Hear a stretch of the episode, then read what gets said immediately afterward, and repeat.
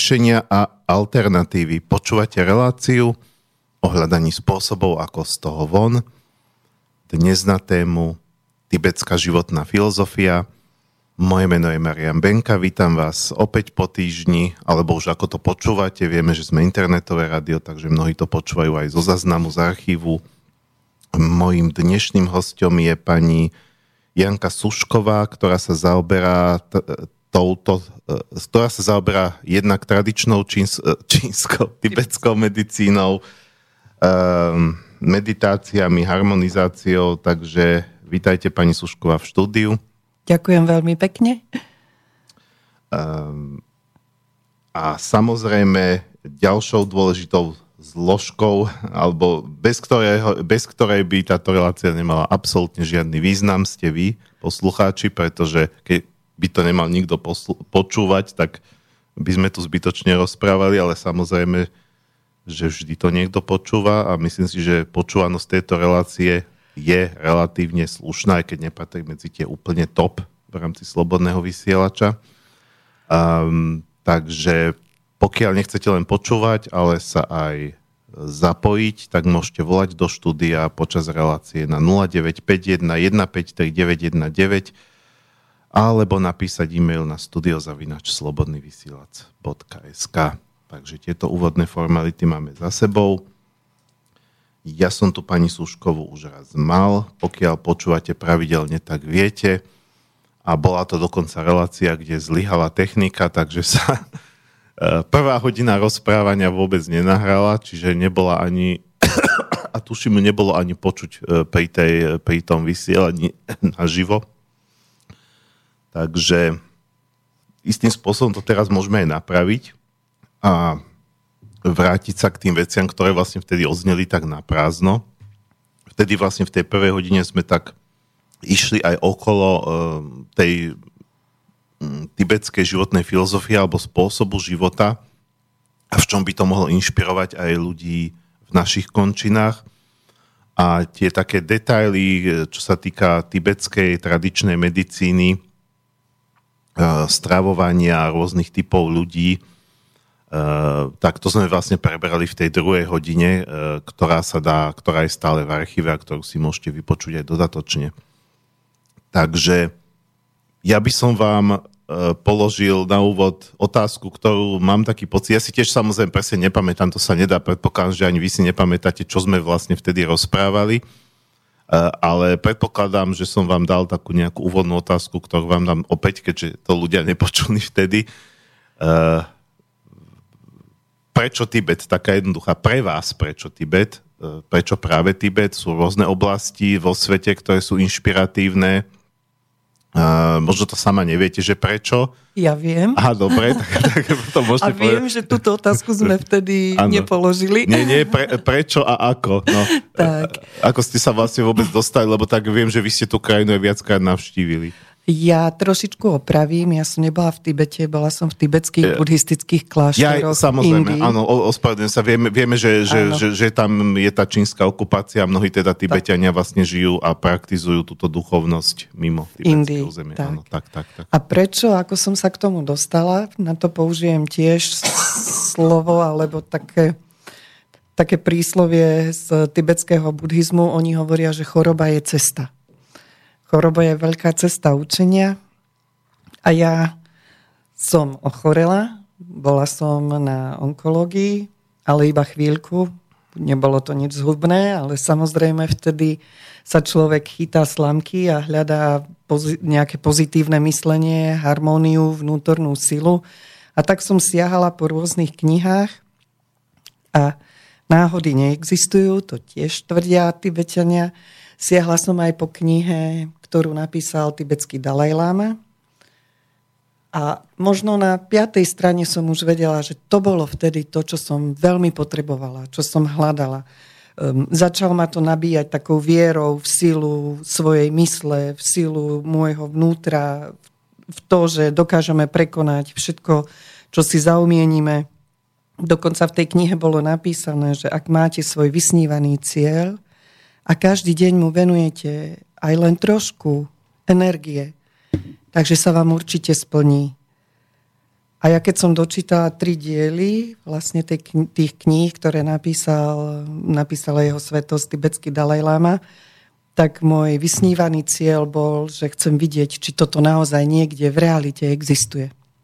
A naozaj som išla podľa jeho myšlienok. Každý deň som tomu venovala trošku málo energie, lebo energia je aj myšlienka. A do roka a do dňa som sedela na učeniach u jeho svetosti tibetského Dalajlámu o transformácii mysle a pozitívnom myslení a to bol začiatok tej cesty, ktorú už som potom nikdy nechcela vzdať, už som sa jej držala. Takže potom cest, nasledovala cesta do Indie, do Dharamšály, kde určite vedia poslucháči, kde je sídlo tibetského Dalajlámu, kde dáva učenia, kde pri vôli sa určite dostanete a, a môžete nasávať to krásne, pozitívne, harmonické myslenie priamo od mníchov. Takže to bol začiatok. Možno dlhý, ale skutočný. No a potom ste sa vlastne dostali k tej medicíne ako takej. To, to predpokladám bolo neskôr. To išlo viac menej ruka v ruke. Naozaj vopred ma očarili meditácie a celá tá ich filozofia pokoja, síly mysle. A postupne som sa zoznámila s ďalším lámom, lámom Lobzangom, potom lámom Hagdorom, veľmi významnými, úžasnými ľuďmi samozrejme, ale aj lámami, teda duchovnými tibetského buddhizmu. A cez to som sa dostala už k tibetskej medicíne lebo tá je súčasťou ich učenia, keďže si myslia, že choroba je cesta a tá cesta nás má naviesť na iný spôsob žitia, iný spôsob myslenia, iný spôsob prežívania, stravovania, tak to už išlo potom ruka v ruke.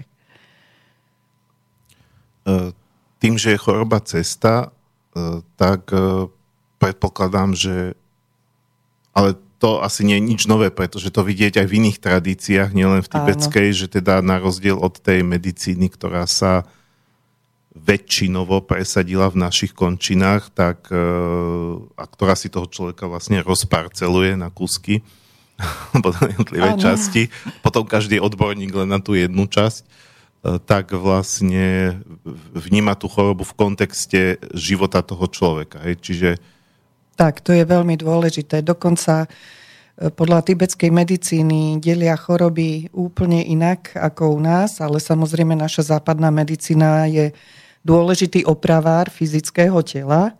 Ja by som to tak povedal veľmi dôležitý.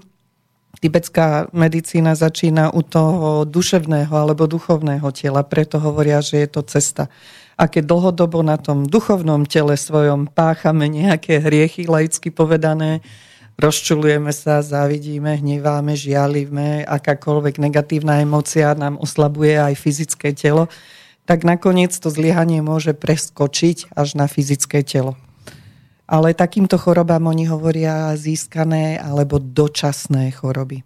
Potom majú ešte karmické choroby, s ktorými sa človek rodí a tam, tam je už tá filozofia trošičku iná a takisto aj liečenie môže byť iné, lebo tibetská medicína aj veľmi rozlišuje, čo je liek, niečo, čo sa podá pacientovi, chorému a čo je liečenie. A liečením je aj proces stravovania, aj proces prežívania, aj proces vášho vnútorného sveta, vnútornej sily. Tam to všetko patrí pod liečenie. Liek je nejaká bylinka alebo niečo, čo môžeme zjesť, nejako požiť, dostať a liečenie je celý proces. A, a keď sme pri tibetskej medicíne, hoci sme chceli hovoriť možno alebo sme si mysleli, že budeme no, hovoriť ono to súvisí, o Ono to súvisí a práve preto, že vtedy, e, preto hovorím, že, že môžeme kľudne aj tú medicínu spomenúť, lebo tak e, to je určite navzájom previazané a minule a... sme, nakoniec tých dvoch hodín bola len hodina, takže preto. Tak. Tak možno, možno Môžem poslucháčov potešiť, že budúci mesiac tu budeme mať e, z Tibetu mnícha, ktorý je doktor tibetskej medicíny. Amči Lobzang Grabji sa volá v našom klube Maitri na Zátiši 12. Bude dávať 3 dní zdravotné konzultácie. A tibetská medicína sa študuje 12 rokov. 6 rokov teória a 6 rokov je tak laicky povedané, povinná prax u, u nejakého väčšieho majstra a k tej povinnej praxi ale patrí aj čiastočne farmácia. Lekár tibetskej medicíny E, pripravuje aj sám rôzne prípravky bylinkové, také, také guličky sú typické pre nich. Sám dokonca zbiera tie bylinky. A krásna filozofia je, že ak je bylinka odtrhnutá, napríklad pod horou Kailáš v Himalájach, tak podľa ich filozofie má byť tá bylinka aj umytá vo vode hory Kailáš a má byť aj vysušená na vzduchu hory Kailáš nemá byť umiestnená do nejakého plastikového vrecka a odvezená do továrne, lebo podľa ich presvedčenia vtedy už stráca tú svoju vnútornú silu a liečivú energiu do veľkej miery. No, takže aj to je maličký kúsok filozofie tibetskej medicíny. Keď ste spomínali, eh, že rozlišujú liek a liečenie, dá sa všeobecne povedať, kedy sa používa liek a kedy liečenie, v akých prípadoch? Alebo sa to kombinuje? Áno, vo veľa prípadoch sa to samozrejme kombinuje. Podľa tibetskej medicíny sú choroby, to sú väčšinou tie karmické, na ktoré neexistuje liek. Keď sa národí ťažko postihnuté dieťatko, tak eh, ho nevieme úplne vyliečiť, ale tam uprednostňujú pri karmických chorobách liečenie. Zaujímavé je, čo ma Rabji naučil a veľmi sa teším, že ma zase bude učiť, lebo bude bývať u mňa doma. Veľmi zaujímavé je, že oni za liečenie, nie za liek, za liečenie považujú aj placebo. Ak človek verí a v sebe proste vzbudí silnú vieru, že toto mu pomáha a spustí pozitívnu energiu, vnútornú silu, že áno a cítim, ako mi to pomáha, tak aj toto považujú za liečenie. To je tiež taká zaujímavá myšlienka. Ale prioritne liek funguje na naše dočasné choroby, kde je chrípka alebo proste, čo si dočasne získame vo svojom prostredí, alebo sa prechladíme, alebo sa napijeme ľadovej bublinkovej vody. Na to funguje liek.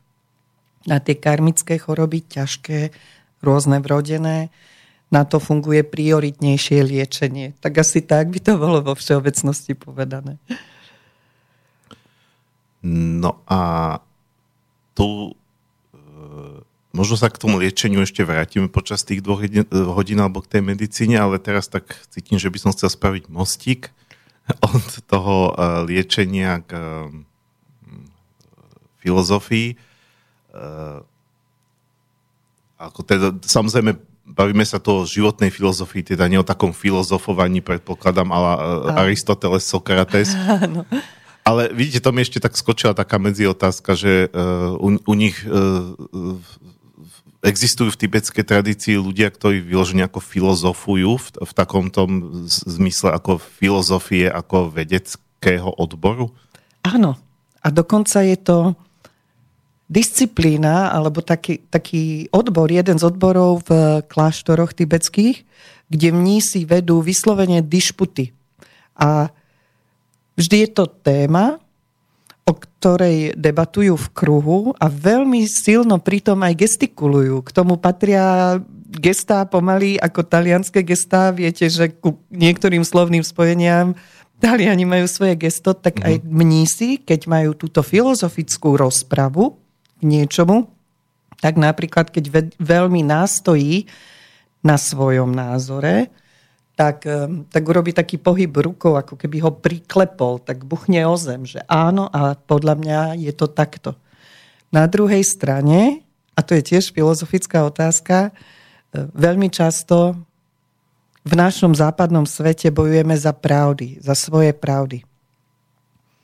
A súčasťou je, ich filozofie je, že každý má tú svoju pravdu, že kvôli svojej pravde, koľko ľudí trpí a ten druhý oproti môže mať úplne inú pravdu. Koľkokrát pravda, ktorú my principiálne považujeme za tú jedinú, spôsobuje utrpenie a viac utrpenia dokonca, ako niekedy sa svojej pravdy vzdať. Napríklad, keď milujeme, všeobecne. Nemusí to byť len láska žena a muž. Keď milujeme, ako matka dieťa napríklad, tak môžem kľudne povedať, mám pred sebou čierny stôl a kľudne poviem pánovi Benkovi, ale áno, je biely miláčik, samozrejme. Nezáleží mi na tej pravde až tak, keď milujem, nezištne, absolútne. Ale keď nenávidím, tak sa budem hádať, že toto je čierny stôl a nepopustím. Vidíte, že aj tá pravda podľa takej tej filozofie srdca nie je dôležitejšia ako láska. Keď milujeme tak, mm od svojej pravdy veľmi ľahko upustíme, aby sme tomu druhému urobili radosť. Takže aj to je jedna taká malinká čiastočka tej filozofie. A druhá krásna, možno keď môžem ešte rozprávať, lebo pán Jasne. Benka tu na mňa úprene pozerá nie, nie, a ja, ja neviem, či sa chce opýtať niečo. Nie, ja keď sa chcem spýtať, tak sa spýtam. Dobre. Kľudne. A ešte sme len v prvej hodine, čiže ku koncu vás budem tlačiť, aby sme na čas Dobre. skončili. Dobre. Nie som skúsená v takých rozhovoroch. Mm. Čo mňa očarilo, je to príhoda z tibetského kláštora. E, tam som sa dostala vďaka Rinpočemu Lámovi Lobzangovi, ktorý robil takú posvetnú púť pre svojich mníchov a zobral pár svojich západných žiakov, to voláme. A teda súčasťou tej púte e, bol, bol aj pobyt v tibetskom e, kláštore, bol to Gaden Charce monastrí na juhu Indie, kde je vyše 4 tisíc mníchov. A krásny pocit bol aj keď sa otvárala brána toho kláštora a išlo auto s tibetskými vlajočkami, viezlo im domov lámu Lobzanga a autobus s jeho západnými žiakmi. Prvý vlastne taký hostia zvonku, ktorí vstúpili do toho kláštora tým, že to bol mužský kláštor, tak nás ubytovali celkom na okraji e, toho areálu. Niekedy ľudia si myslia, že kláštor je jedna budova, ale to je mini mestečko. Sú tam nemocnice, knižnice, e, viacero chrámov, učebne, e, potom samotné ubikácie, dokonca ihrisko tam mali. Je to, je to mini mestečko lebo kláštor v takých tých tibetských oblastiach je zároveň aj vzdelávacím centrom, aj takým centrom pomoci pre ľudí v núdzi, e, aj nemocnicou, ošetrovňou, takže je to taká mini štruktúra. Tým, že teda medzi študentami lámu boli aj ženy, tak nás ubytovali celkom, celkom na okraji toho kláštora. A ráno pri východe slnka začína prvá meditácia alebo púža, teda už také prvé pekné posvetné obrady, ktoré vedie láma. A keďže my sme bývali tak na okraji toho kláštora, tak e, bol určený jeden mladý mních, ktorý nás mal priviesť do hlavného chrámu. Bolo to asi, ja neviem, viac ako pol kilometra, takže aby sme po tme, po tých cestičkách tam neblúdili, mal pre nás prísť. No a slniečko už vychádzalo, mnícha nikde, tak sme sa pobrali sami, aj sme našli ten kláštor, v tom sa objavil mních, ktorý nás mal obliesť, e, odviesť vysmiatý, očividne zaspatý, práve sa zobudil.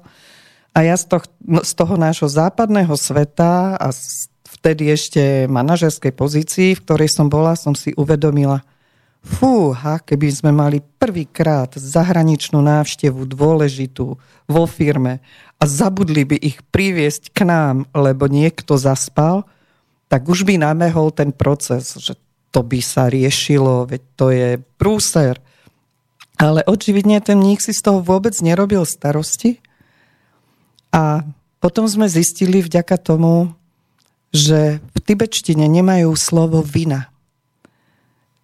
Tam keď, keď sme vošli do toho chrámu a teda mnísi tam nastúpili, každý tam má svoje miesto presne a sú v takých, v takých radoch, v takých skupinkách a keď sa niektorému mníchovi niečo nevydarí, povedzme ako tento, že zaspal a nedoviezol, nedoviedol hostí do, do chrámu, tak, tak jeho najlepší priateľ má na ňo prezradiť, v čom zlyhal. Už toto je prvý filter. Zoberte si, keď váš naj, najlepší priateľ má o vás povedať niečo negatívne. Ako, ako je to už podané cez prvý filter takej lásky, priateľstva. Takže jeho naj, najbližší priateľ povedal, že, nás, že zaspal, nepriviedol hostí, teda, že sme museli blúdiť po uličkách, lebo večer predtým pozeral dlho telku, lebo bol sviatok v Indii a len dva dní v roku môžu mní si pozerať televízor a ten večer bol jeden z nich. Takže to na ňo teda nažaloval. A potom každý z toho, z tej skupiny, z tej jeho skupiny meditačnej, kde bolo, myslím, že 12 mníchov, mal o ňom povedať niečo pozitívne. A vždy niečo iné, čo ešte nebolo spomenuté predtým. A až potom vlastne ich, ich takí vedúci skupinky, alebo podľa typu problému láma, vyniesol nejaký, nejaký záverečný súd, či, či bude nejakým spôsobom to musieť odčiniť alebo nie. Ale zoberte si, že povie to najlepší priateľ a ešte následne 11 ľudí o ňom povie niečo pozitívne. A už sa tá vina vlastne stratí. Koľkokrát my sme v našom svete vystresovaní a cítime sa zle kvôli vine, lebo sa obvinujeme, kritizujeme, ukazujeme prstom, hľadáme zodpovedného a pritom sa to dá podať aj takýmto spôsobom. A dokonca aj seba obviňovanie sa pokladá za hriech. Máme sa poučiť, ak sme niečo urobili nesprávne, nájsť poučenie a pustiť to a nezopakovať. Aj seba obviňovanie, vlastne samotná vina, seba obviňovanie, tieto slova vôbec v tibetštine nemajú. Ale za to majú veľmi veľa výrazov na slovo láska. Láska k matke, je iný výraz ako bezpodmienečná láska, povedzme k Bohu alebo duchovnú. A to je iný výraz ako láska ženy a muža. Takže na slovo láska majú vyše 10 výrazov. Slovo vina nemajú vôbec. Možno aj to je základ filozofie pozitívneho myslenia som sa moc rozrečnila. Asi pán Nevadí, dali ste... zastavte ma kľudne. Nie, dali ste k tomu, dali ste k tomu uh, krásny úvod, pretože niekedy práve cez takéto uh, konkrétne uh, príklady uh, sa človek dozvie viac, ako keby sme o tom mali hovoriť len nejako na všeobecnej rovine. Ja som sa chcel ešte trošku vrátiť uh, k tomu, k tomu e, filozofovaniu, lebo tam ma ešte napadla, mi napadla otázka, keď teda hovoríte, že mi to vychádza, že na rozdiel možno od iných nejakých náboženstiev alebo smerov, kde sú jasné dogmy, hoci hm. samozrejme viem, že dišputy, teologické dišputy sú aj v, kresťanskej, áno, áno. v kresťanských cirkvách, čiže zase nikde to nie je tak, že by bolo presne. niečo úplne presne dané. Áno. Ja, že, že, že, že sa ne, nemá o čom diskutovať, ale teda keď hovoríte, že tam má každý nejakú svoju pravdu, e, a uznáva, že ja mám len, že, že môžeme mať rôzne pravdy, tak Áno. potom na čo sú vlastne tie diskusie, akože taká logická Obohacujú otázka. ich, lebo získavajú pohľad toho druhého mm-hmm. na mhm. tú svoju pravdu. Čiže nejde o to, aby oni e, došli k nejakému záveru. Nie, nie. Obohacuje ich to. Potom sa spoločne na niečom zhodnú. Ale je to práve to spoznať, že každý môže mať iný uhol pohľadu. A, a rešpektovať aj ten iný uhol pohľadu. A istou cestou, do akej miery v láske a pochopení a rešpekte úcte k tomu druhému sa svojej pravdy viem vzdať. Alebo nájsť stred Možno, možno k tej filozofii ešte, k tej e, samotnej filozofii aj tibetského života, aj, aj buddhizmu, lebo to je základ ich života. Krásna je aj ich filozofia neubližovania druhým. Neubližovania žiadnemu živému tvorovi. Aj to bol veľmi, veľmi taký pekný príklad, keď sme prišli do toho kláštora, kde boli tie izbičky veľmi jednoduché a po zemi sa hm, hemžilo dosť veľa chrobáčikov, na môj ženský vkus naozaj dosť veľa chrobáčikov. A moja spolubývajúca, spolubývajúca jedného tak eh, pričapila rukou. Na to sme hneď zúpneli, že fú, tuto sa to tak nemôže robiť, tak sme ich na papierikoch vynášali von pred dvere. A mní si sa veľmi tešili, že sme takí uvedomili a rešpektujeme ich filozofiu. Ale horšie to bolo, že vedľa boli ubytovaní chlapci, naši, Portugalci, a jeden odkryl perinu a v posteli mal červenú žabu. A tá už sa vynášala ťažšie, tak sme nastavali koridor s kufrou a tak sme ju hnali, aby vyskákala von z tej cely, z tej miestnosti. Takže aj také vtipné príhody máme z prežívania v tibetskom kláštore, keď nechcete, nemôžete vlastne žiadneho živočícha nejakým spôsobom poškodiť, ale z izby ho chcete nejakým spôsobom dostať. Takže aj tá filozofia neubližovania žiadnej cítiacej bytosti, a to sú aj zvieratka, aj tá tam bola naozaj do života 100% pretavená.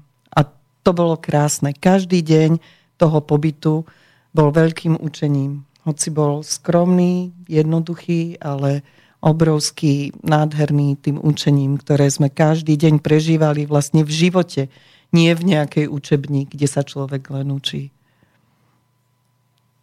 No, tak by to malo byť. Tak by to malo byť. Pokiaľ áno. sa o niečom len rozpráva a tí ľudia vlastne to nežijú, tak um, to nemá absolútne, že to sa hovorí, že vlastne aj v rámci detí.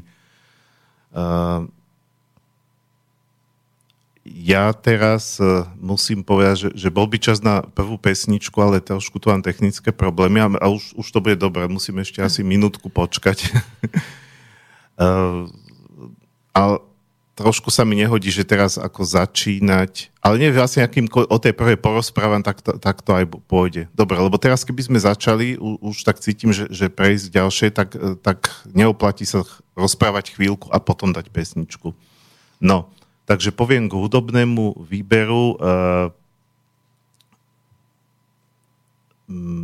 ja som tu minule e, sa snažil dávať uh, piesne z toho regiónu, dokonca som tam mal, myslím, aj dve nejaké tibetské, jednu, tuším, nejakú mongolskú, aby to proste evokovalo to prostredie, ale to, to je, tam sa veľmi ťažko dostávate, vy ste ste hovorili, že ste priniesli nejaké CDčka s tibetskou hudbou a nevedeli ste, že my tu v Bratislave z CDčka púšťať hudbu nevieme.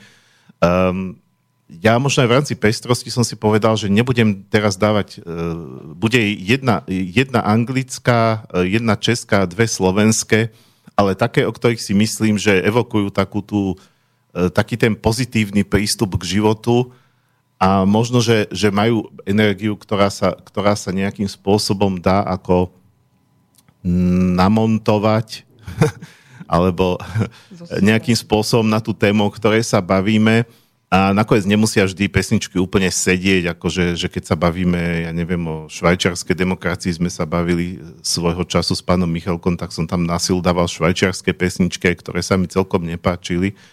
Takže prvá skladba, tá bola prvá, čo, ma, čo mi hneď napadla, že tibetská životná filozofia, šťastie, e, nerobme si starosti kvôli hlúpostiam, lebo o tom ste aj rozprávali predtým a k tomu sa určite dostaneme, že oni vlastne sa nestresujú zbytočne.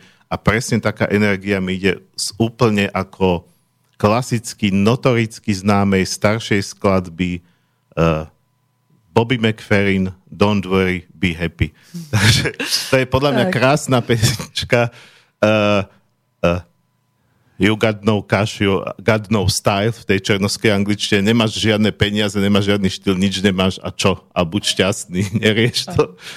Buď rád, že si. Takže to je taká, taká, taká, taká proste veľmi, veľmi pozitívna pre mňa pesnička a bez toho, aby to bol zase nejaký gič, je to, je to veľmi pekná. Takže uh, tu si pustíme Bobbyho McFerrina a uh, potom prejdeme uh, k tej vlastne už k tej podstate. Toto bol taký ako úvod po pesničke sme teda späť.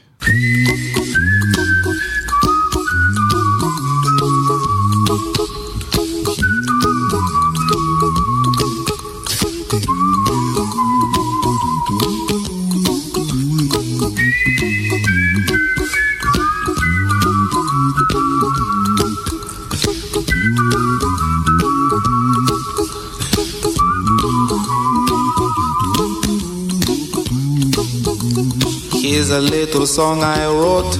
You might want to sing it note for note. Don't worry. Be happy. In every life we have some trouble. But when you worry, you make it double. Don't worry. Be happy. Don't worry, be happy now. Don't worry. Be happy. Don't worry, be happy.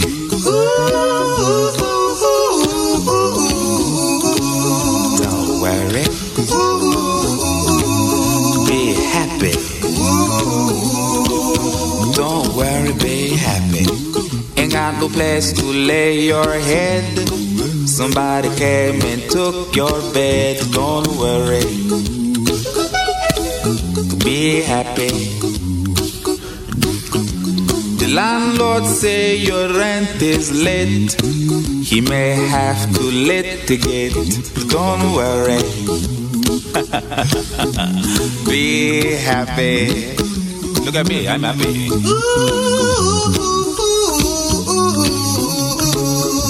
Don't worry. Happy. I give you my phone number. When you worry, call me. I make you happy. Don't worry. Be happy.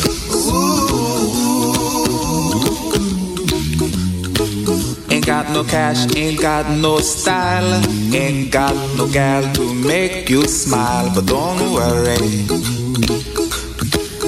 Be happy. Cause when you worry, your face will frown, and that will bring everybody down. So don't worry. Be happy. Don't worry. Be happy now.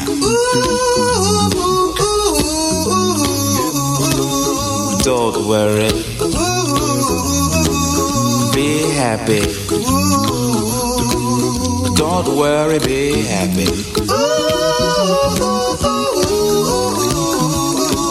Don't worry. Be happy. Don't worry, be happy. Don't worry. Don't worry. Don't do it. Be happy. Put a smile on your face. Don't bring everybody down like this. Don't worry. It will soon pass, whatever it is. Don't worry, be happy.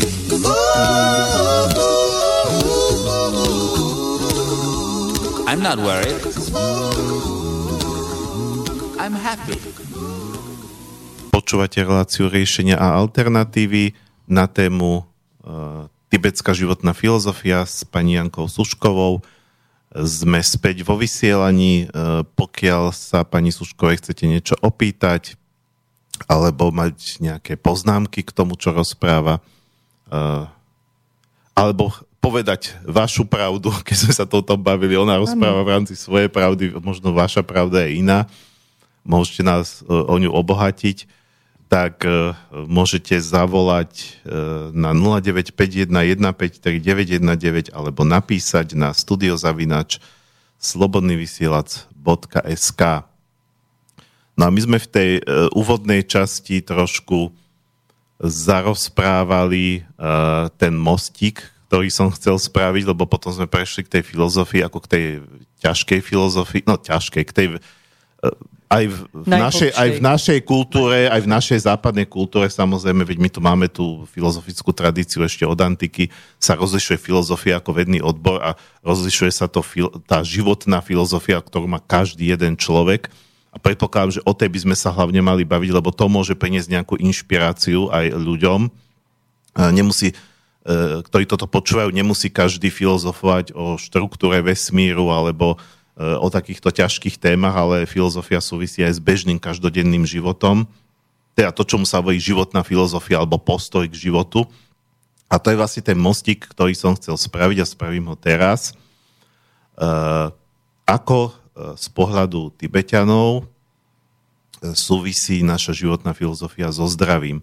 A či to je teda niečo, čím sa za... predpokladám, že teda je, čiže to je vlastne rečnícka otázka, na to môžete rovno odpovedať zrejme, že áno. Samozrejme. Ale teda, teda akým spôsobom sa tým povedzme zaoberá ten tibetský lekár, keď, keď príde za ním e, ten pacient? Zaujímavé je, že prvá otázka Rabdžiho vždy, keď si sadne pred, pred neho niekto na zdravotnú konzultáciu, je, že sa ho opýta, prečo ste tu. A niekedy sú ľudia zaskočení tým, čo chce vedieť, lebo sa vypituje, ako žijú, či sú šťastní napríklad. To je tiež vždy otázka. Okrem toho teda, že meria puls samozrejme a dlho, veľmi dlho špeciálnymi hmatmi meria puls u mužov vopred na pravej ruke, potom na ľavej, už je naopak, vopred na ľavej, potom na pravej. Každý, kto príde na zdravotnú konzultáciu, donesie aj flaštičku moču v bielej, priesvitnej, sklenenej e, flaštičke, takže sú tam naozaj aj e, takéto fyziologické prvky, ale súčasťou, absolútnou súčasťou toho rozhovoru je je, či je ten človek šťastný. A príčiny potom sa hľadajú aj tam, aj v jeho prežívaní, v jeho vnútornom e, nastavení. Dôležitá súčasť je aj strava. To už si pamätám, že sme hovorili minule v, v tom rozhovore o tibetskej medicíne a v tej druhej časti, tá sa nahrala, hm. tak to nebudem opakovať, ale aj stravu podľa typu osobností, že či ste oheň, vietor, voda alebo zem podľa živla, tak podľa toho sa vám prispôsobuje aj strava. Keď ste človek typu oheň, tak nie je dobré jesť veľa koreňahného a čili, lebo dávate oheň do ohňa a to ústi do zápalov potom. Toto veľmi zjednodušene hovorím, veľmi, veľmi tak v kocke e, hovorím, toto je 5000 rokov stará veda, toľko má tibetská medicína, 5000 rokov a študuje sa 12 rokov, takže ja tu len, len taký základný princíp načrtnem. Súčasťou Súčasťou potom toho výstupu, ktorý on dáva človeku, môžu byť tie tibetské bylinky, preparáty, ale napríklad predpisujú aj, aj cvičenie Lujong. Kedy si vyšla dávno kniha uh, Lujong, tajné cvičenia tibetských mníchov, v češtine vyšla, Lama Lobzang, môj učiteľ ju napísal, viem, že je už vypredaný ten náklad, ale aj tieto zostavy cvikov sú súčasťou ich medicíny. Sú tam cviky na uvoľňovanie čakier, na základné životné orgány, na na základné zdravotné stavy, sú tam cviky piatich elementov, um, krásne, krásne, harmonické, ktoré dokonca aj, aj uh, ťažko zdravotne postihnutý človek uh, vie zacvičiť, lebo ich princípom je otváranie životných kanálov. Tibetská medicína verí, a teda aj buddhizmus verí, že, že cez chrbticu nám idú tri základné životné kanály, o nich volajú Uma, Roma, Kiangma, ale v zásade je to centrálny kanál a kanál Slnka, kanál Mesiaca alebo kanál Matky, kanál Otca. Rôz, rôzne preklady, aj rôzne e, výrazy majú strieborný a zlatý, všelijako už som videla všelijaké preklady a cez tie prúdi naša základná životná energia. A tie cviky vlastne ako keby pretáčali, posilňovali aj tieto kanály. Takže aj to je súčasť ich medicíny, aj cvičenia Lujong napríklad. Určite si to budú vedieť posluchači vygoogliť, lebo Lujong sa stáva veľmi takým rešpektovaným, reš, rešpektovanou súčasťou mhm. ich medicíny a viem, že ľudí, ktorých som Lujong naučila a ktorí ho cvičia, tak si ho nevedia vynachváliť. Tie cviky im veľmi, veľmi pomáhajú, dvíhajú energiu v tele Takže všetko možné. Dokonca aj taký malý rituál môže byť súčasťou liečenia. Nie lieku, ale liečenia. Aj ten som videla, proste ako robia a, a naozaj sú to krásne techniky, aj akupresúra. A teda veľká, veľká súčasť tibetskej medicíny je stravovanie. Pre nich je e, tráviaci systém vstupnou bránou na tej fyzickej úrovni, vstupnou bránou k zdraviu.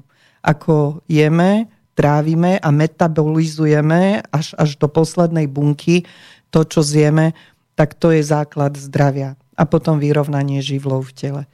No a byť šťastný, byť v pohode, nevystresovaný. Toto, toto vždy hovorí Láma Lobzan, keď príde do Európy učiť. A verím, že príde aj v marci na budúci rok, lebo to slúbil. Učiť silu šťastia a silu príjmania, prijatia tak eh, vždy hovorí, že my tu v Európe sme takí zamračení, takí uponáhľaní, že my šťastiu hovoríme čakaj. Že my nevieme byť šťastní tu a teraz za to, že sedím v suchu, vonku je zima, s príjemným e, pánom, neprší mi na hlavu, proste som zdravá, mám ruky, nohy, všetko ale my, my ako keby sme mali filozofiu, že ešte nemôžeme byť šťastní, budem šťastný až keď skončím školu, budem šťastný až keď budem mať dobrú prácu, budem šťastný až keď si kúpim dom, budem šťastný až moje deti budú mať školu, už mi odľahne, až toľko bude mať našetrené. A stále ako by sme šťastiu hovorili, šťastie počkaj za dverami, teraz nemám na teba čas, lebo teraz musím vyriešiť niečo iné. A to šťastie sa potom môže unaviť. No keď mu stále hovoríme, čakaj, ešte nie, ešte nie, ešte toto, ešte niečo iné, tak potom nevidíme to čáro tých eh, pekných, malých okamihov, ktoré máme každý deň. Takže to je taký, taká filozofia šťastia. Buďme šťastní tu a teraz. Dokonca, dokonca to, to bol dosť tvrdý príklad, tiež som ho počula od lámu, od iného lámu, že základom, keď Tibetan príde, ja neviem, o dva prsty, tak oni povedia, že výborne a, a ešte máš 8. Že oni všetko postavia do tej takej pozitívnejšej roviny. My z toho urobíme tragédiu, však samozrejme to je, nikto by nechcel prísť o dva prsty alebo o ruku, ale oni hneď na to by povedali, ale ešte máš 8 prstov. My sa viac zatočíme okolo tých dvoch, čo chýbajú tak je to tak nastavené nejako naše myslenie, že vždy vidíme to, čo nemáme a nevidíme to, čo máme. Možno to je taký základ. Aj, uh... Vidieť, čo mám. A nie len to, čo nemám. Ja zase možno by som uh, teraz neviem, či polemizoval, alebo to doplnil. Jasne, polem, že, že ako, ako v rámci, rámci že môžeme si tu spraviť Áno. takú malú, mal, mal, malú mnižskú rozpravu. Uh, ale možno vy po, vy poviete, ako to tam majú, pretože keď, keď to poviete takto, tak vo mne to evokuje trošku alebo čiastočne niečo, čo ja rád nemám a to je taká tá rýchlo kvasená New Age e, pozitívna filozofia, že usmievaj sa za každých okolností a rozpra- hovor si, je mi dobre, je mi dobre a mm-hmm. v podstate e, potom e, toto môže viesť, podľa mňa to sú e, veci, ktoré sú v zásade správne, vychádzajú zo správnych vecí, alebo teda aj z tých starých du- duchovných a du- e, proste duchovných škôl, ale trošku ako keby to až preháňali alebo pretáčali, že potom to akoby viedlo tých ľudí k tomu, že dneska sa cítim naozaj na nič, pretože sa mi niečo stalo, niečo ma postihlo a e, ako ignoruj to, ignoruj to, nevšimaj si to, súste, na silu sa usmievaj do zrkadla. Um, Ale to nie... Uh, Áno, súhlasím, máte pravdu. Je to teraz taký trend don't worry, be happy. Áno, vždy úsmev, taký hole, hollywoodský. No, no to, bajme sa to o tej takej tej áno. umelej a trošku americkej tak, zase tak. filozofii, tej hollywoodskej presne, ale tí ľudia reálne šťastní podľa mňa nie sú. Oni majú umelé úsmevy na áno. tvárach. A to je to, ste to, áno, nie sme v polemike, to je to. No. Máme to. Preto som myslel, že má možno to prežívať. Tak, máme to prežívať. Keď sa znásilňujem do úsmevu, a presviečam sama seba, že veď som šťastná, tak tomu vo vnútri neverím. Ono, prežívať šťastie vo vnútri je niečo úplne iné, ako keď si racionálne hovorím, áno, mám byť usmiatá, e, mám byť šťastná, mám byť veselá, tak si skôr nájdem prácu, ale to je iné. To ste trafili naozaj klinec po hlavičke. A ja k tomu dodám, keď sa stane nešťastie, to je druhá strana tej filozofie, ale tiež krásna, naozaj veľmi veľa ma naučila. E, tak e, napríklad, toto povedal Dalaj Lama na učeniach, to si veľmi dobre pamätám, povedal, že slza je dar. Že stres a smútok, ktorý nevíde cez slzu, si nájde horšiu cestu. A tou horšou cestou môže byť aj choroba napríklad. Takže to, určite nie je filozofia smej sa za každých okolností, aj keď prídeš o tie dva prsty. Nie. Len nájdi čo najskôr znovu tú vnútornú silu, tú rovnováhu, harmóniu a vnútorné šťastie. Dokonca je meditácia, ktorá sa volá Canalixos, kde sa pláč programovo púšťa. A už som ju za, za svoje pôsobenie, čo robí meditácie s ľuďmi, tak som to urobila s jednou krásnou pani, ktorej zomrelo dieťa a ona nikdy neplakala. Odvtedy nepustila ani slzu. Vybudovala obrovskú firmu, nie je Slovenka, takže snad si môžem dovoliť ten prí, príklad povedať. A zamestnala si hlavu len prácou. Úplne ten smútok vytesnila.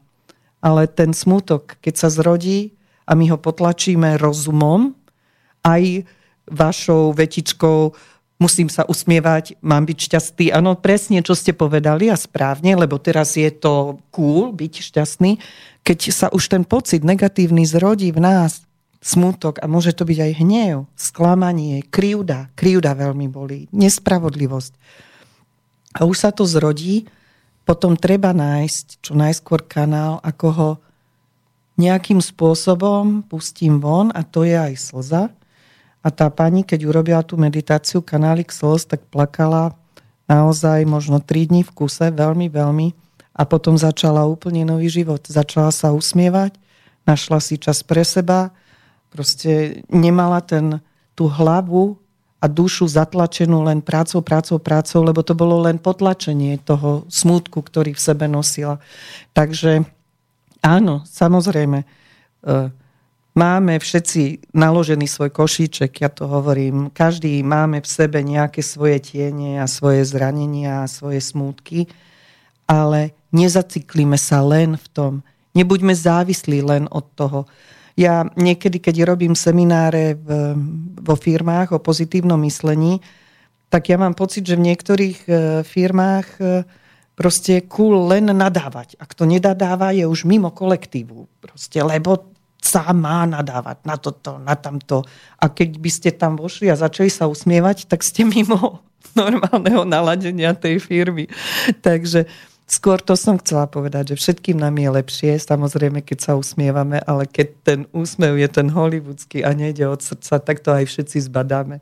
Aj na sebe, aj na tých mm-hmm. druhých. Ale ďakujem. Vidíte, akú dlhú odpoveď teraz som dala k tomu.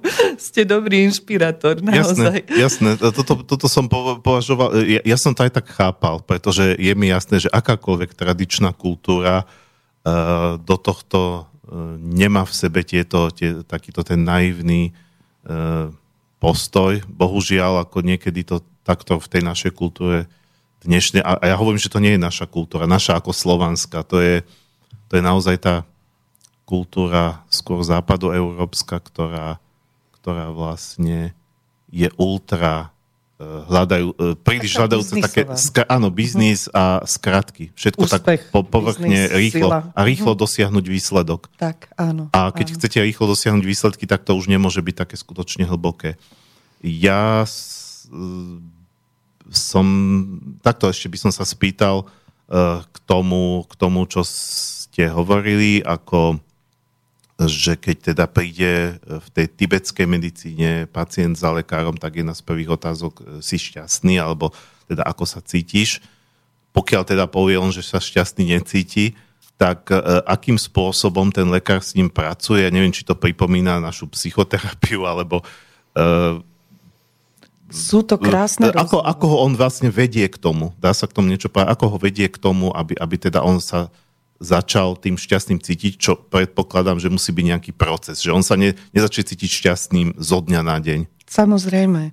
A samozrejme ani jedna zdravotná konzultácia potom nezmení všetko. Stále musíme hovoriť o tom, že je to lekár, hoci do veľkej miery každý lekár je samozrejme, aj naši lekári sú do veľkej miery psychológovia a veľmi závisí od prístupu lekára k človeku. Um, Takou zaujímavosťou je, že, že Amči, teda mi, tento lekár mi povedal, že on sa považuje, alebo je taký úzus e, v Tibete, že je dobrým lekárom len vtedy, ak sú ľudia okolo neho zdraví. Že ich vedie tak a stravujú sa tak a počúvajú ho do tej miery, že neochorejú. Samozrejme, keď niekto prechladne, alebo má vrodené, alebo nejaké karmické choroby, tak je to iné. Ale do veľkej miery chápu dobrého lekára ako dobrého vtedy, ak sú ľudia okolo neho zdraví. To sa mi tak tá, táto filozofia by bola dosť náročná v našom svete pre naše zdravotníctvo. A áno, znie je tak trošičku naivne, lebo chorobu si privodíme viac menej sami ale, ale súčasťou tibetskej medicíny naozaj je do veľkej miery ako keby prevencia. Tuto, keď už prídu ľudia s vážnymi zdravotnými problémami, tak eh, tým, že, že vlastne ja ho tu mám na 3 dni, aj to sa teším, že na 3 dni, tak za 3 dní nezmení myslenie ľuďom, samozrejme. Eh, ešte trošičku je tam aj jazykový problém, lebo Amči rozpráva len tibetsky, takže ja ešte musí mať Tibetana, ktorý to tlmočí do angličtiny. A keď ten človek nevie anglicky, tak ešte ja to tlmočím do slovenčiny. A na také hlbšie vlastne rozhovory potom tým dvojitým prekladom je to celkom stiažené a nie je toľko času. Takže tu áno, vždy je otázka, prečo ste tu a či je človek šťastný. Ak nie, prečo nie je šťastný. Veľmi často ak, ak je tam nejaká tragédia v rodine, tak takú, takú peknú filozofiu povie v skrátke tomu človeku. A zase je to len o tom, aby našiel šťastie v tom, čo prežil. Bola tam pani, ktorá od pláču nevládala mu ani povedať, čo sa stalo. Ja som z hodou okolností vedela, že, že tiež jej umrel niekto blízky. A tak krásne rozprával, že, že ale veď koľko rokov s tým krásnym človekom prežila že každý deň, keď sa zobudí, nech sa poteší z toho, čo krásne spolu prežili. A prežili spolu naozaj dlhý čas, veľ, veľmi pekný čas a že tú radosť nech mu pošle do hora, aby sa aj on potešil, že stále spomína v dobrom, lebo že keďže oni veria v reinkarnáciu, že tá duša sa znovu zrodí, tak tú radosť, ktorú v sebe rozvinie, že toľko krásneho spolu prežili, nech ešte pošle do hora, aby aj tam hore ho potešila, že, že to bolo krásne. A tiež jej presne povedal opak, že veď sa mohlo stať, že by tých 40 rokov prežila iba v hrôze s ním, ale ona ich prežila v šťastí, že z toho sa treba tešiť. No, to bol maličký príklad, ale vždy nájde krásne slova. Niekedy ten preklad to trošičku stiaží, ale, ale nájde krásne slova a verte mi, že tí ľudia vychádzajú usmiatí. To no. by som sa chcela naučiť aj. A ja si myslím, že, to, že, že, že sa nájdú aj tu na Slovensku ľudia, ktorí to v sebe majú, pretože že mám pocit, že naozaj tu sa bavíme o, nie, o nejakom univerzálnom ľudskom prístupe, tak. ktorý len tie jednotlivé kultúry tomu dávajú ako rôzne formy. Lebo veľmi, rád by som to spomenul, pretože mi to veľmi evokovalo ja som robil ako novinár reportáž s jedným pánom, ktorý je riaditeľ pohrebnej služby a zakladateľ, ale ktorý tú prácu miluje. A tam je a on, a, a on vlastne dôležité. robí tým pozostalým fakt ako keby aj psychológa a utešuje ich. Ale som bol prekvapený, že toto robí riaditeľ, že, že to tí, ktorí si dajú toho svojho pozostalého v tejto službe pochovať, tak majú ešte bonus k tomu. A on je hlboko veriaci človek, Áno. E, kresťan v tomto prípade. A on dokonca, že, že vždy tým pozostalým hovorí, že veď sa tešte, veď jeho už nič neboli a on je teraz, e, a jeho duša je u svojho stvoriteľa.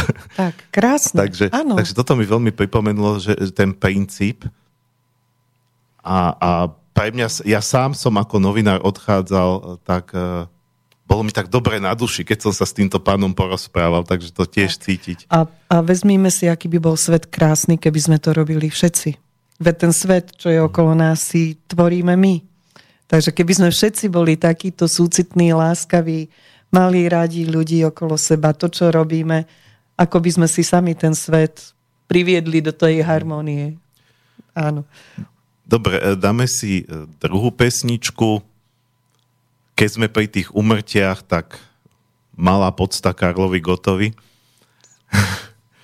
uh, s tým, že ja otvorene sa priznávam, že God nikdy nepatril medzi mojich obľúbených, ale vždy som si ho vážil ako človeka, ktorý niečo dokázal, ktorý má krásny hlas. A vybral som pesničku, ktorá mi tiež trošku evokuje túto tému. Je to od mojej obľúbenej autorskej dvojice Habka Horáček, God to naspieval. Skladba sa volá Tante Koze Daveder, ale je to po česky a cítiť z toho taký ten nadhľad človeka, ktorý je už... E, Tuto pieseň ani nemôže spievať mladý spevák, lebo by to bolo smiešne. To musí spievať hlas, ktorý už je vyzretý.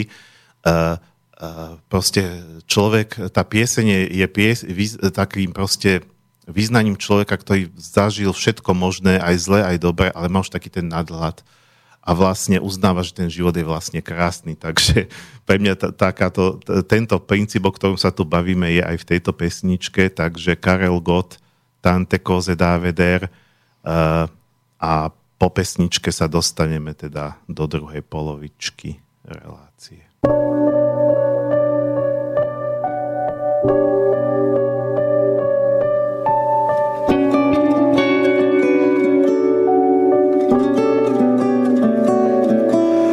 Už chodím světem tolik let, nu znal jsem ženy rostomilé a mýval perleť do manžet a býval jsem i bez košile. A jedl odložená filé a tak si myslím, svět je fér, Bůh zaplať za ty kratochvíle a tante koze daveder a tante koze daveder. Už chodím světem tolik let, že musím nahmatat své brýle. Když hledám paklík cigaret, pták, který krouží nahodile. Je ale vzdálen celé míle a já jsem svědkem jeho her. Jsou různé hry a různé cíle a tante se dá veder a tante se dá veder.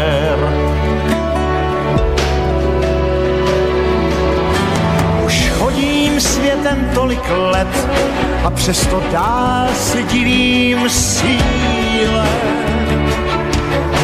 Jež nutí včely dělat med a sněhy barví sněho bíle. Ten údiv věčně cítím v týle, jak z nebe namířený kvér a říkám díky, to je milé a tante già veder ach tante cose da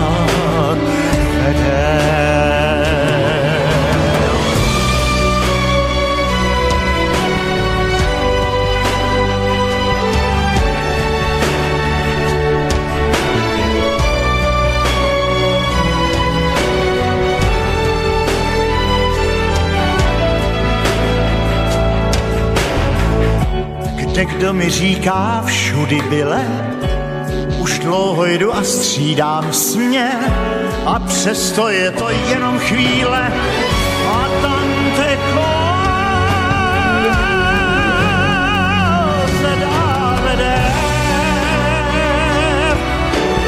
Ach, tante se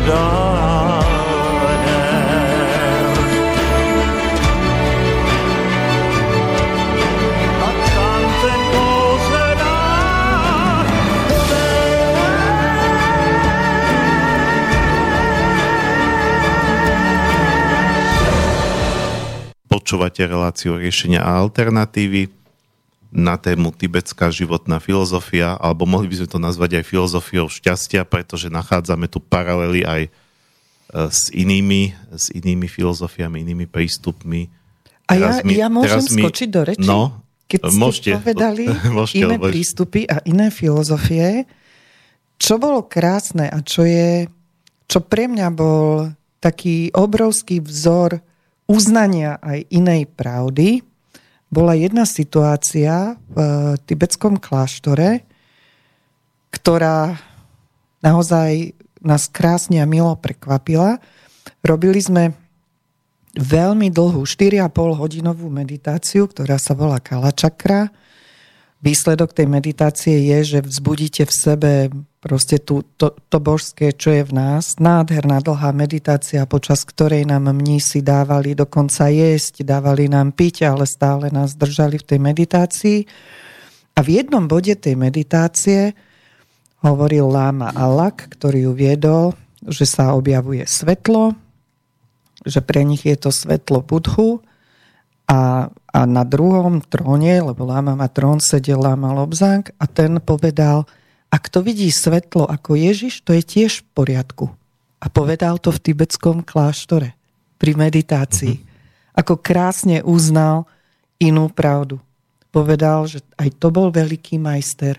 Ak to chce vidieť také svetlo, tak aj to je správne.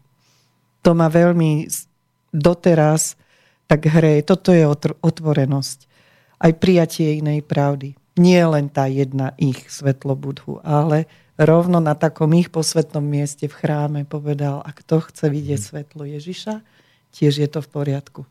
Takže nebavíme jasné. sa len o tibetskej filozofii, jasné. bavíme sa o filozofii jasné. šťastia. Jasné. Uh, a ja som konkrétne myslel, kým ste mi skočili do reči, ale do, dovolil som vám, ako bol to v poriadku, uh,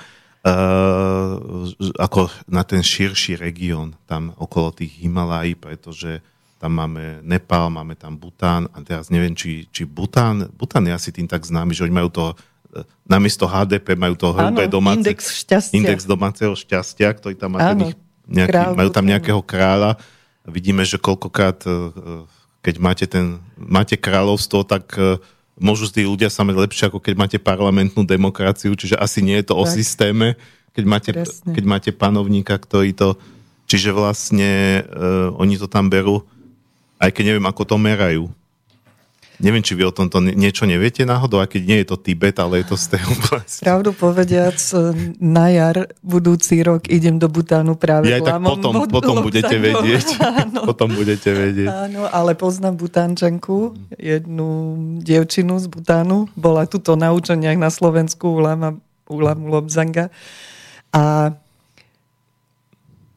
zo pár vecí mi povedala, áno, majú, majú oni taký, taký bodovací systém, čo ľudia napríklad dostávajú od kráľa zadarmo. Vzdelanie majú zadarmo. Zdravotný systém majú zadarmo.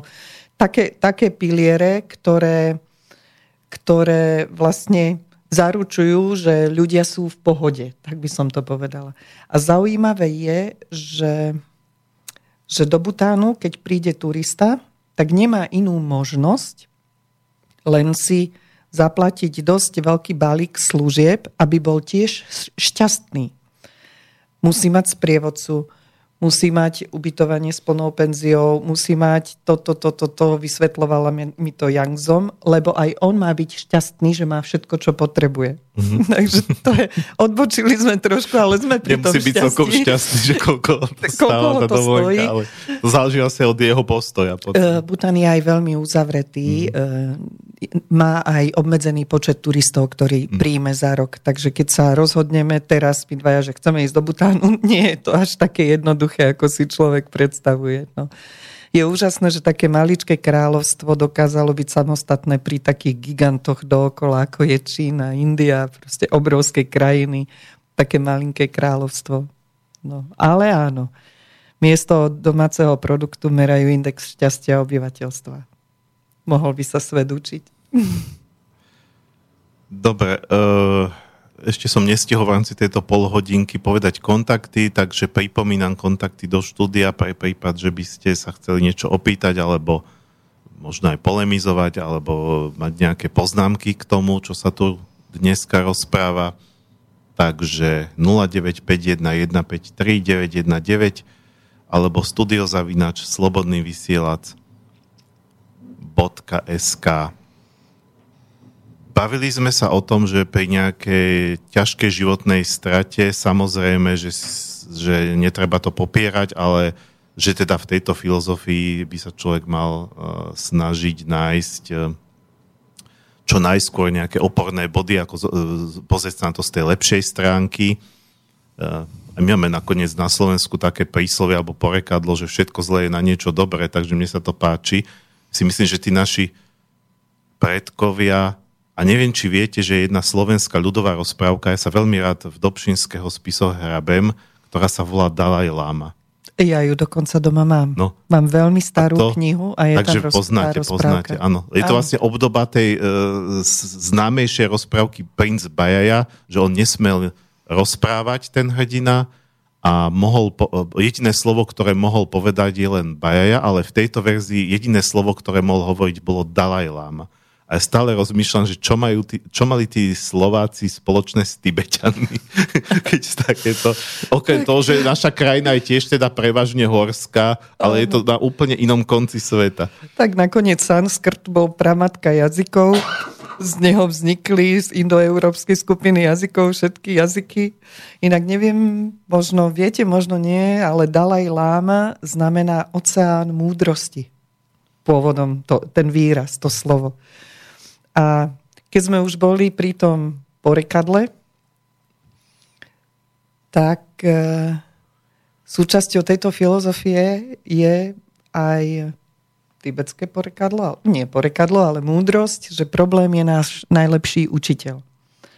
A keď dostaneme nejaký problém do vienka, čo dostávame bežne, samozrejme, neexistuje žiadny život, ktorý by bol úplne bez problémov, tak sa máme na ňo pozerať ako na svojho učiteľa. Ako na situáciu, ktorá nás môže niečo naučiť, posunúť nás ďalej. Keď má ten problém riešenie, tak starosti nám nepomôžu. Môžeme ho vyriešiť. A keď riešenie nemá, tak nám tiež starosti nepomôžu, lebo sa nedá vyriešiť. Dokonca, dokonca chápu, keď sme dlho len tak z ničoho nič bytostne šťastný, čo je nádherné nastavenie mysle, je nám dobré, ale vtedy sa ani trošičku nechceme pohnúť. Keď nás niekto hladká, tak chceme tak zostať. Chceme byť v tej polohe, v tej situácii čo najdlhšie. Ak nás niekto trošičku pichne, tak už sa pohneme. Niečo musíme urobiť.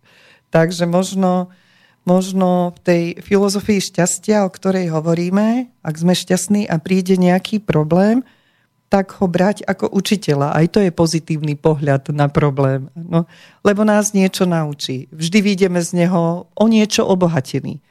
A keď nám nevíde riešenie a máme pocit, že sme zlyhali, alebo že sme to mali urobiť inak, tak vtedy Tiež sme si už nespovedali, seba obviňovanie nám nepomôže tiež, ale treba sa poučiť a na budúce to urobiť inak. Takže problém je náš najväčší učiteľ.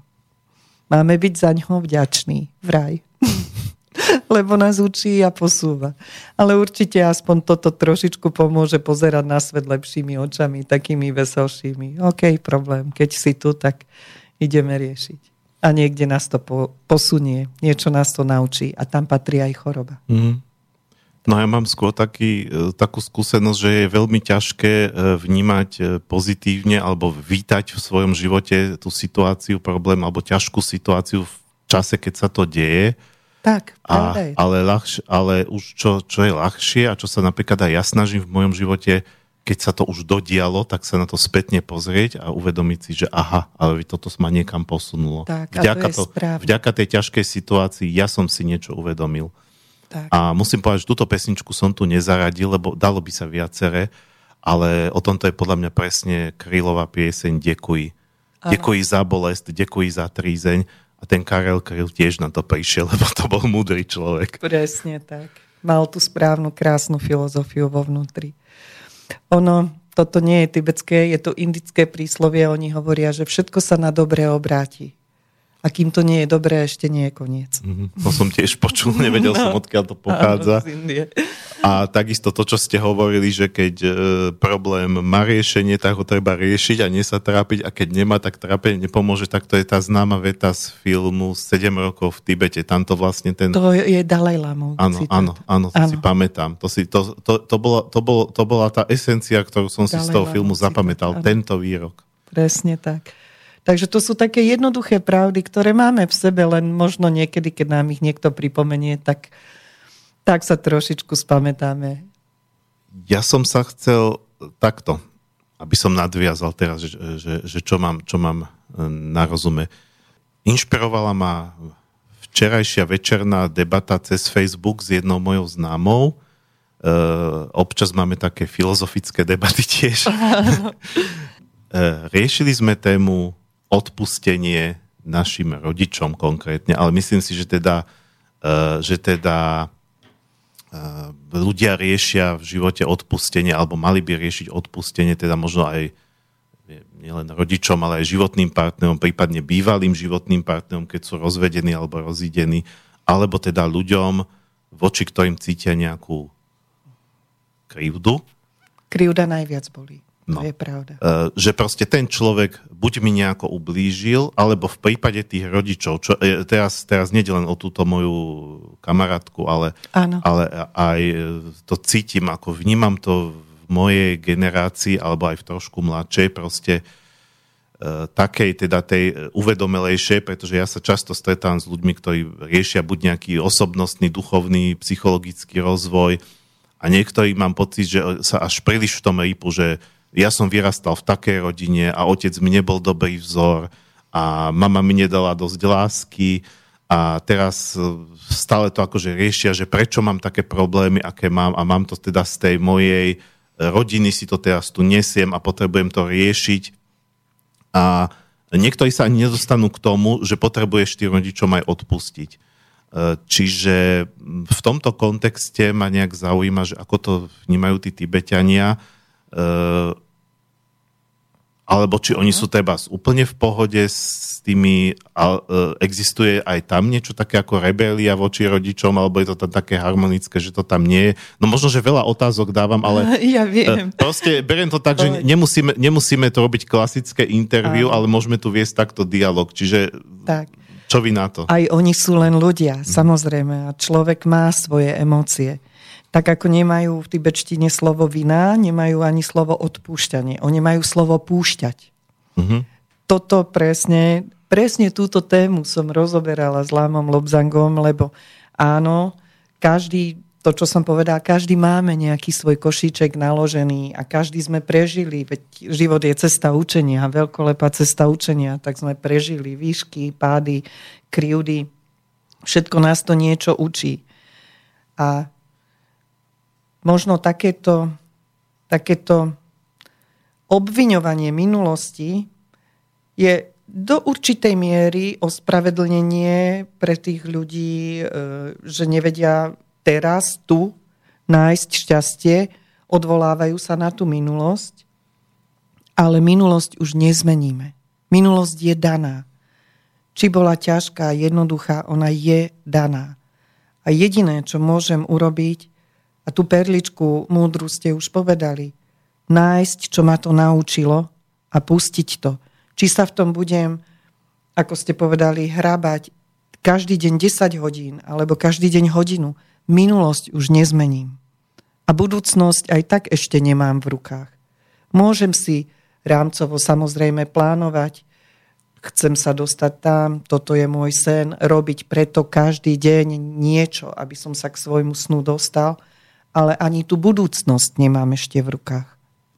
Môže sa niečo stať, to je trošku taký element našej, skôr západnej e, kultúry, čo ak to, tak urobím to a čo keby sa stalo to, tak urobím to a v prípade, že a máme a riešime 100 ciest, ktoré, ktoré v zásade nie sú, ktoré ešte neexistujú. Rámcovo viem, kam sa chcem dostať. Minulosť nezmením. Čo mám v rukách je len prítomnosť. A keď si každú prítomnosť každý deň zašpiním piatimi alebo 8 hodinami vrtania sa v minulosti, ktorú stejne nezmením, tak strácam šťastie tu v prítomnosti. Takže presne ako ste povedali, poučiť sa. Všetko nás niečo naučí. Možno vďaka tej krivde vieme vstať a ísť ďalej. Možno vďaka tej krivde sme súcitnejší a chápeme krivdu iných a vieme podať pomocnú ruku. Možno vďaka tej krivde vieme o sebe, že sa nevzdávame a vieme ísť ďalej. Vždy sa treba na to pozrieť, čo nás to naučilo a pustiť. Lebo tú minulosť nezmením, či sa v nej hrabem alebo nie. A budúcnosť aj tak nemám v rukách. Lámu Lobzanga raz veľmi pobavilo, keď sa niekde do, dopočul v západnej Európe, že my si tu vieme kúpiť dopredu aj 10 rokov hrobové miesto. On úplne zopel ruky, že hrobové miesto? A ty vieš, kde umrieš? Vy už viete aj kedy umriete? Proste, že to je to šťastie, čakaj, ešte to, ešte to. Riešime to, čo nie je a neriešime to, čo je, čo máme tu a teraz. A áno, máme problém, každý, veď neexistuje asi človek na Zemi, aj ten najbohatší má určite nejaký problém, aj ten najzdravší zobrať to, že je to náš učiteľ, buď ho vyrieším, alebo pustím, keď nemá riešenie. Ale tie trápenia, to, čo ste spomenuli, je skôr možno ešte viac ženský element. Tak, tak sa vrácať e, do minulosti a nemala som povedať to a mala som urobiť to a prečo sa mi stalo to a to je možno ešte viac tak e, ženský element. Muži v tomto mužský element je viac poloha, ženský je pohyb Takže muži viac vedia takto v sebe stráviť a nejako uzavrieť. V tom, v tomto, v tom takom nadhľade pustiť veci sú možno lepší. Nehovorím o odpustení, lebo keď odpúšťame, tak robíme láskavosť najviac sami sebe. Zoberte si, že ten, ktorému my akože nevieme odpustiť, alebo v realite nevieme odpustiť, Veď tomu človeku je to možno úplne jedno, či vy sa trápite s nejakým odpúšťaním. Samozrejme.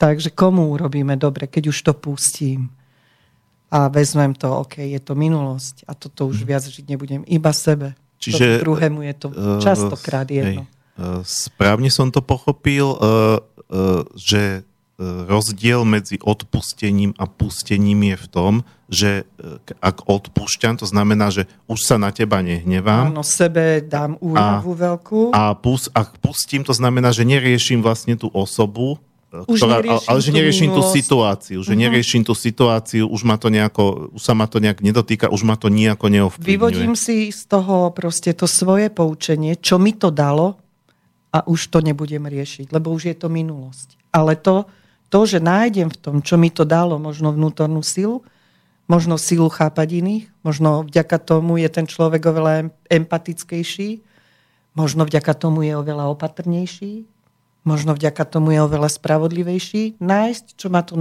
naučilo a pustiť. A keď odpúšťam, to je, že už áno, že už sa nehnevám, nelutujem, ale ten dar dávam sebe tomu druhému občas na tom záleží, občas na tom nezáleží, ale najviac vypustím ventil sám sebe tých negatívnych emócií.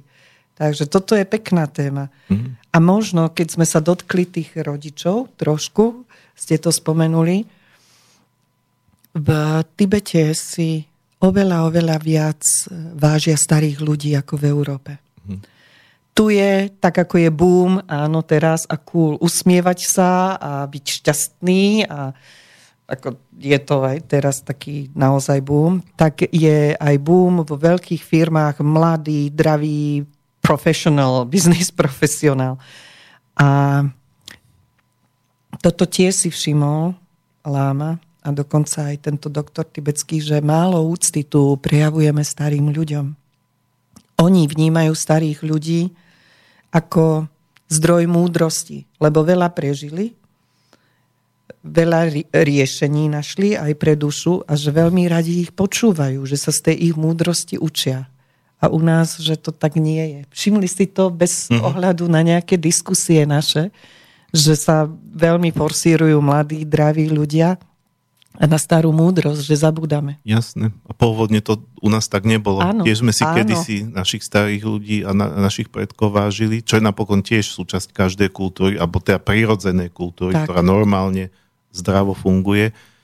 Ja si dovolím, aj keď to nie je otázka, ale e, rád to poviem, e, na, možno na inšpiráciu, e, pretože mi to teraz napadlo a, ne, a nie, nehovorím to preto, že sa chcem chváliť, ja som tiež veľa zlyhaní a chyb spravil v živote, ale toto si myslím, že sa mi podarilo a hovorím to kvôli inšpirácii pre druhých, nie aby som sa chválil.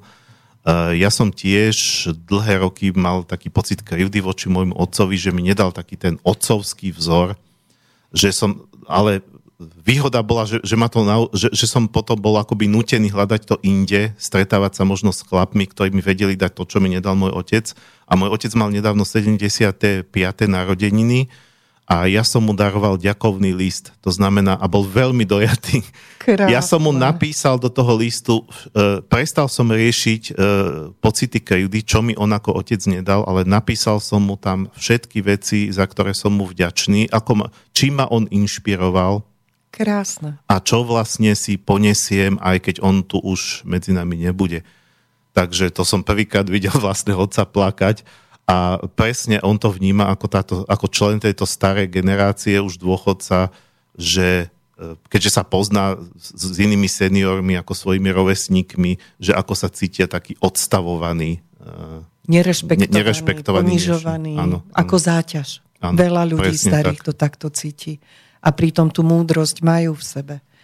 A teraz vás, vás máličko, ale s láskou pokarhám, mm. máte sa chváliť. Mm keď človek si zdravo povie, že niečo ano. urobil krásne.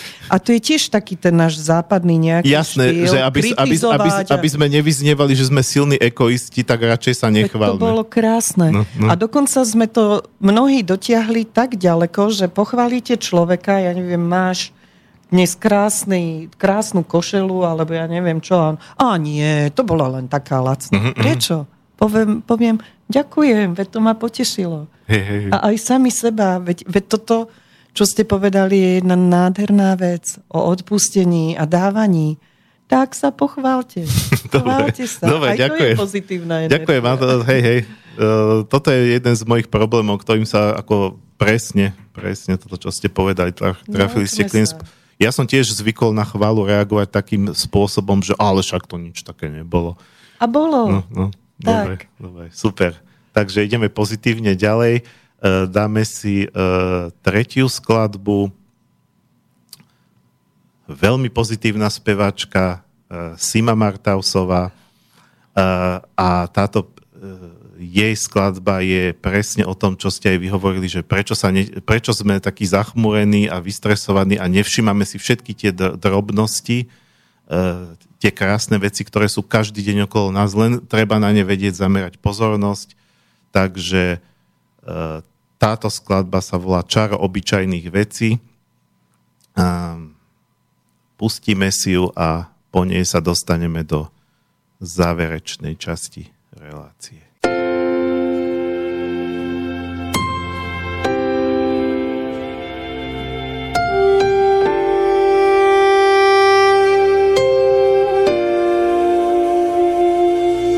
Čaro obyčajných vecí posypalo túto zem. Po kúskoch si všetko zbieram len tak do šatky. Zaslúži si obdiv viac jak slávnych ľudí sieň. Úsmev krásnej tety strhov so slivkami z vlastnej záhradky.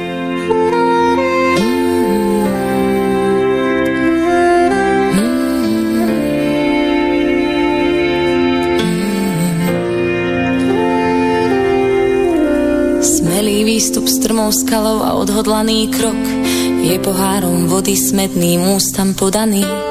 Čerstvý vzduch je balzam našich tiel a myšlienok. Nič na tomto svete nevie tomu zabrániť. To tie majestátne hory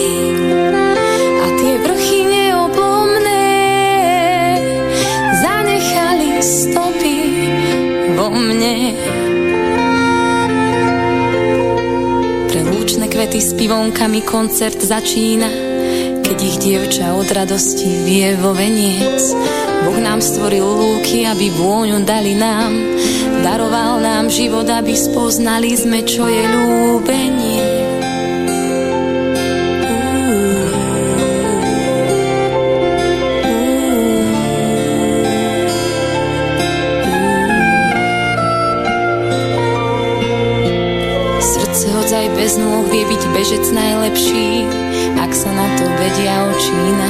Pozerať. Slovo od priateľa ho veľa viac poteší, keď sa naša cesta chybným smerom uberá, to tie usmievavé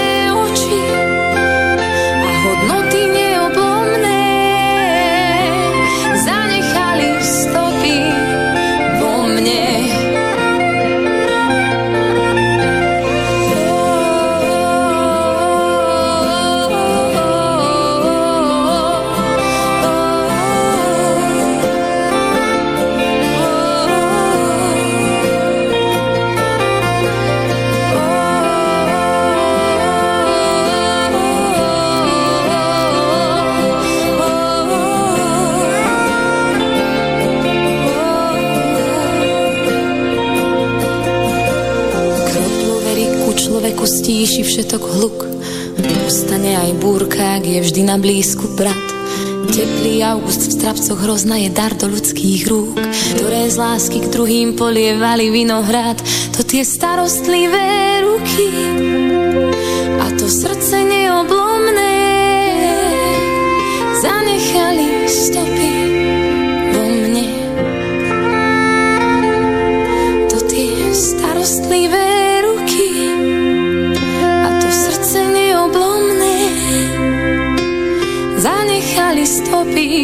zanechali stopy, zanechali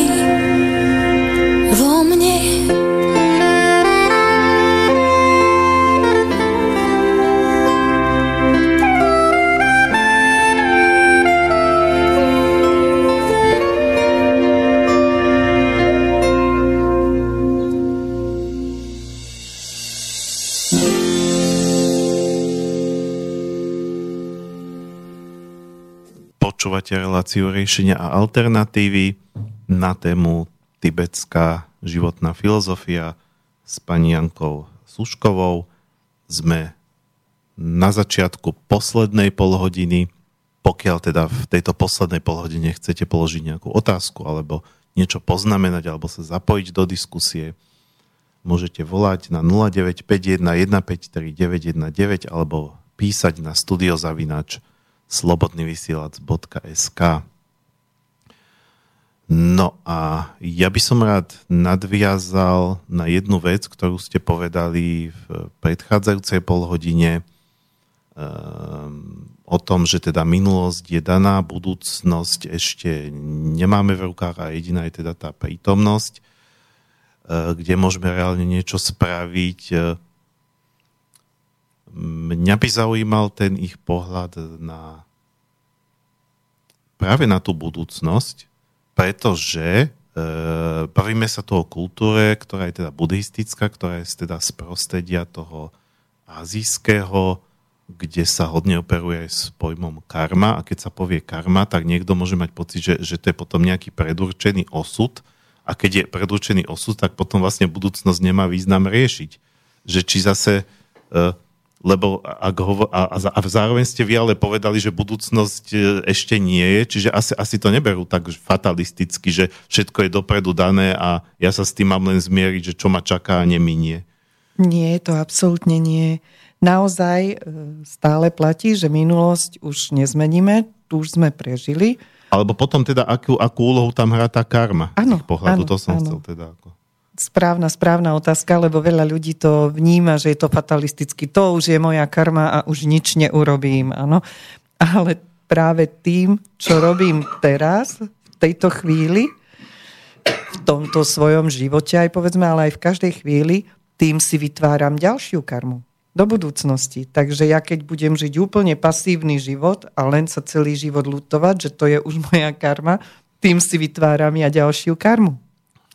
Ono, to vnímanie je skôr také, že máme, máme nejaké také základné princípy, okolie, vzťahy, do ktorých sa tá duša narodí podľa ich filozofií.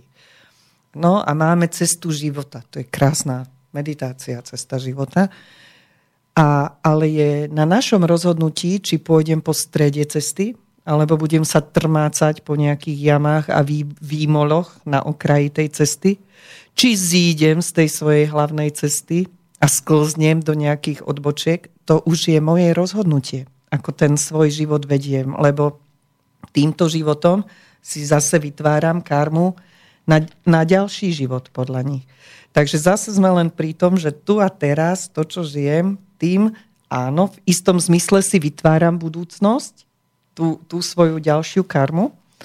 A dokonca podľa, podľa nich má ja som mala to obrovské šťastie, že som sa dostala do Tibetského astrologického inštitútu, ten je v Dáramšále, tam vám mnísi v Dáramšále v mestečku Mekleod Ganč.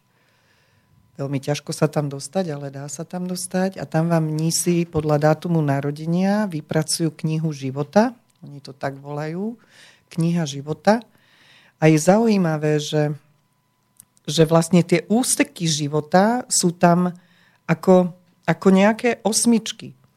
dostanete sa do nejakej kryžovatky životnej, väčšinou tam je nejaký problém, ktorý je našim učiteľom a v tej životnej kryžovatke vaše rozhodnutie potom určí ďalšie obdobie. Aby som sa ešte k tomu vrátila, ja, ja som teda tú svoju knihu života dostala tak, že po chvíľu, keď som ju čítala, tam bola moja minulosť opísaná. Poviem vám, že až dosť desivo presne, bola som prekvapená. A tá budúcnosť je tam, je tam vlastne v tých, v tých takých fázach. Že sa dostanem do určitého bodu, kde bude od môjho, od môjho stupňa vnútornej zrelosti a rozhodnutia potom závisie ďalších nejakých 7 rokov, oni to robia podľa lunárneho kalendára. A buď bude tých 7 rokov takýchto, alebo takýchto. No, nebudem až tak konkrétna. A potom sa ten cyklus znova spojí. Ak sme my už svojim vnútorným vývojom, zrelosťou, múdrosťou, skúseností a všetkým dosiahli nejaký vyšší stupeň zrelosti, tak už sa skúška nemusí zopakovať, lebo už sme ju prešli. Uh-huh. Potom bolo zase 7 hladkých rokov, ktoré sa nevetvili. A potom zase príde problém učiteľ alebo niečo, čo ukáže, či potrebujeme ďalšiu skúšku alebo nie. Takže oni tú budúcnosť ehm, nejako takto vnímajú. Nie je daná absolútne, lebo rozhodnutia, svoju múdrosť, svoj vývoj, ako ideme po tej ceste života, to je naša voľba určité základné, kde sa zrodíte, že my sme sa narodili na Slovensku, že vy ste sa narodili vášmu otcovi, ktorý vás naučil to všetko. Niektoré veci sú tak všeobecne dané. No, že nie ste teraz napríklad, ja neviem, v Afrike, ale že ste na Slovensku. Ale to, že ste napísali list a urobili takýto nádherný krok do hora, to je už vaša voľba. Takže nie, nie je to tá, ten absolútny fatalizmus v žiadnom prípade hoci som položila Lámovi aj ťažkú otázku, trošinku takú rýpavú, čo je dobré na tom, že museli opustiť Tibet. No, že vlastne Tibet nie je teraz, že, že teda nech mi v tej ich pozitívnej filozofii povie, že čo je na tomto dobré, že ako sa na to pozerajú. A jedna z krásnych vecí, čo povedal, že napríklad svet teraz oveľa viac na, načúva tomu učeniu buddhizmu, ano. lebo ich vyhnali z kláštorov. A ja hovorím, uh-huh, áno, no, že, že vlastne tým dali, sa otvorili svetu a dali ten dar pozitívneho myslenia oveľa väčšej skupine ľudí. No. Takže nez, nezlomne pozitívny, aj keď každý má naložené tie svoje problémy, samozrejme. No ale keď ste pri tej knihe života hovorili, že, že, že sa to tam v, v rámci nejakej križovatky rozvetví a potom sa to zase spojí, Áno. tak to potom vyzerá, že ten život predsa nejakým spôsobom je dopredu no. určený, no. ale, ale že, že ako keby cesta bola vytýčená, ale nie je vytýčený presne spôsob, ako po tej ceste pôjdeme. Tak. Presne tak, ten je v našich rukách. Uh-huh. Či pôjdeme po hladučkej, po strede slničku, alebo sa budeme podkínať a občas si, ja neviem, obijeme kolena, občas rozbijeme nos, to, to je v našich rukách. Áno, mám tam aj napísané napríklad, kedy umriem. Preto sa pre tú knihu života musí ísť osobne. Musí byť človek dosilný na to, aby to celé ako keby uniesol. Takže to bola dosť dlhá cesta po Himalajach, aj pešo, aj autobusom, aj kadejako ale stále za to. A na Margo toho poviem, veľa ľudí zareaguje a to si sa nebála si prečítať, kedy, kedy umrieš? A ja to poviem otázku, keby ste vedeli, že umriete do roka a do dňa, nestravíte ten rok inak? Myslíte, že by ste naháňali rozpočet vo firme nejakej medzinárodnej pre niekoho iného? Alebo by ste ho dali svojim milovaným? Aj to je dar toho, vedieť to. No. A toto je podľa nich teda dané, kedy človek umrie, alebo sa to, alebo je, sa to môže zmeniť? Je, hej, hej, ale, ale napríklad uh, oni veria, že ak um, tá duša má prežiť nejakú tragickú nehodu a skoro, skoro nejako skončiť, tak, uh, tak uh, to tvária sa, že vám to vedia tam povedať. No. Mm-hmm. Ale na druhej strane je to dar, lebo viete, ten čas potom oveľa zmysluplnejšie stráviť.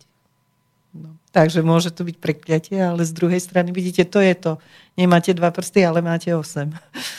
viete takú skutočnosť ťažkú, ale viete, ako ten čas využiť. Všetko, na všetko sa dá pozrieť, aj tak, aj tak. Som vás zaskočila teraz tým, že? Nie, tak Keby ste ho videli, tak by ste videli, ako mu to vrta v hlave.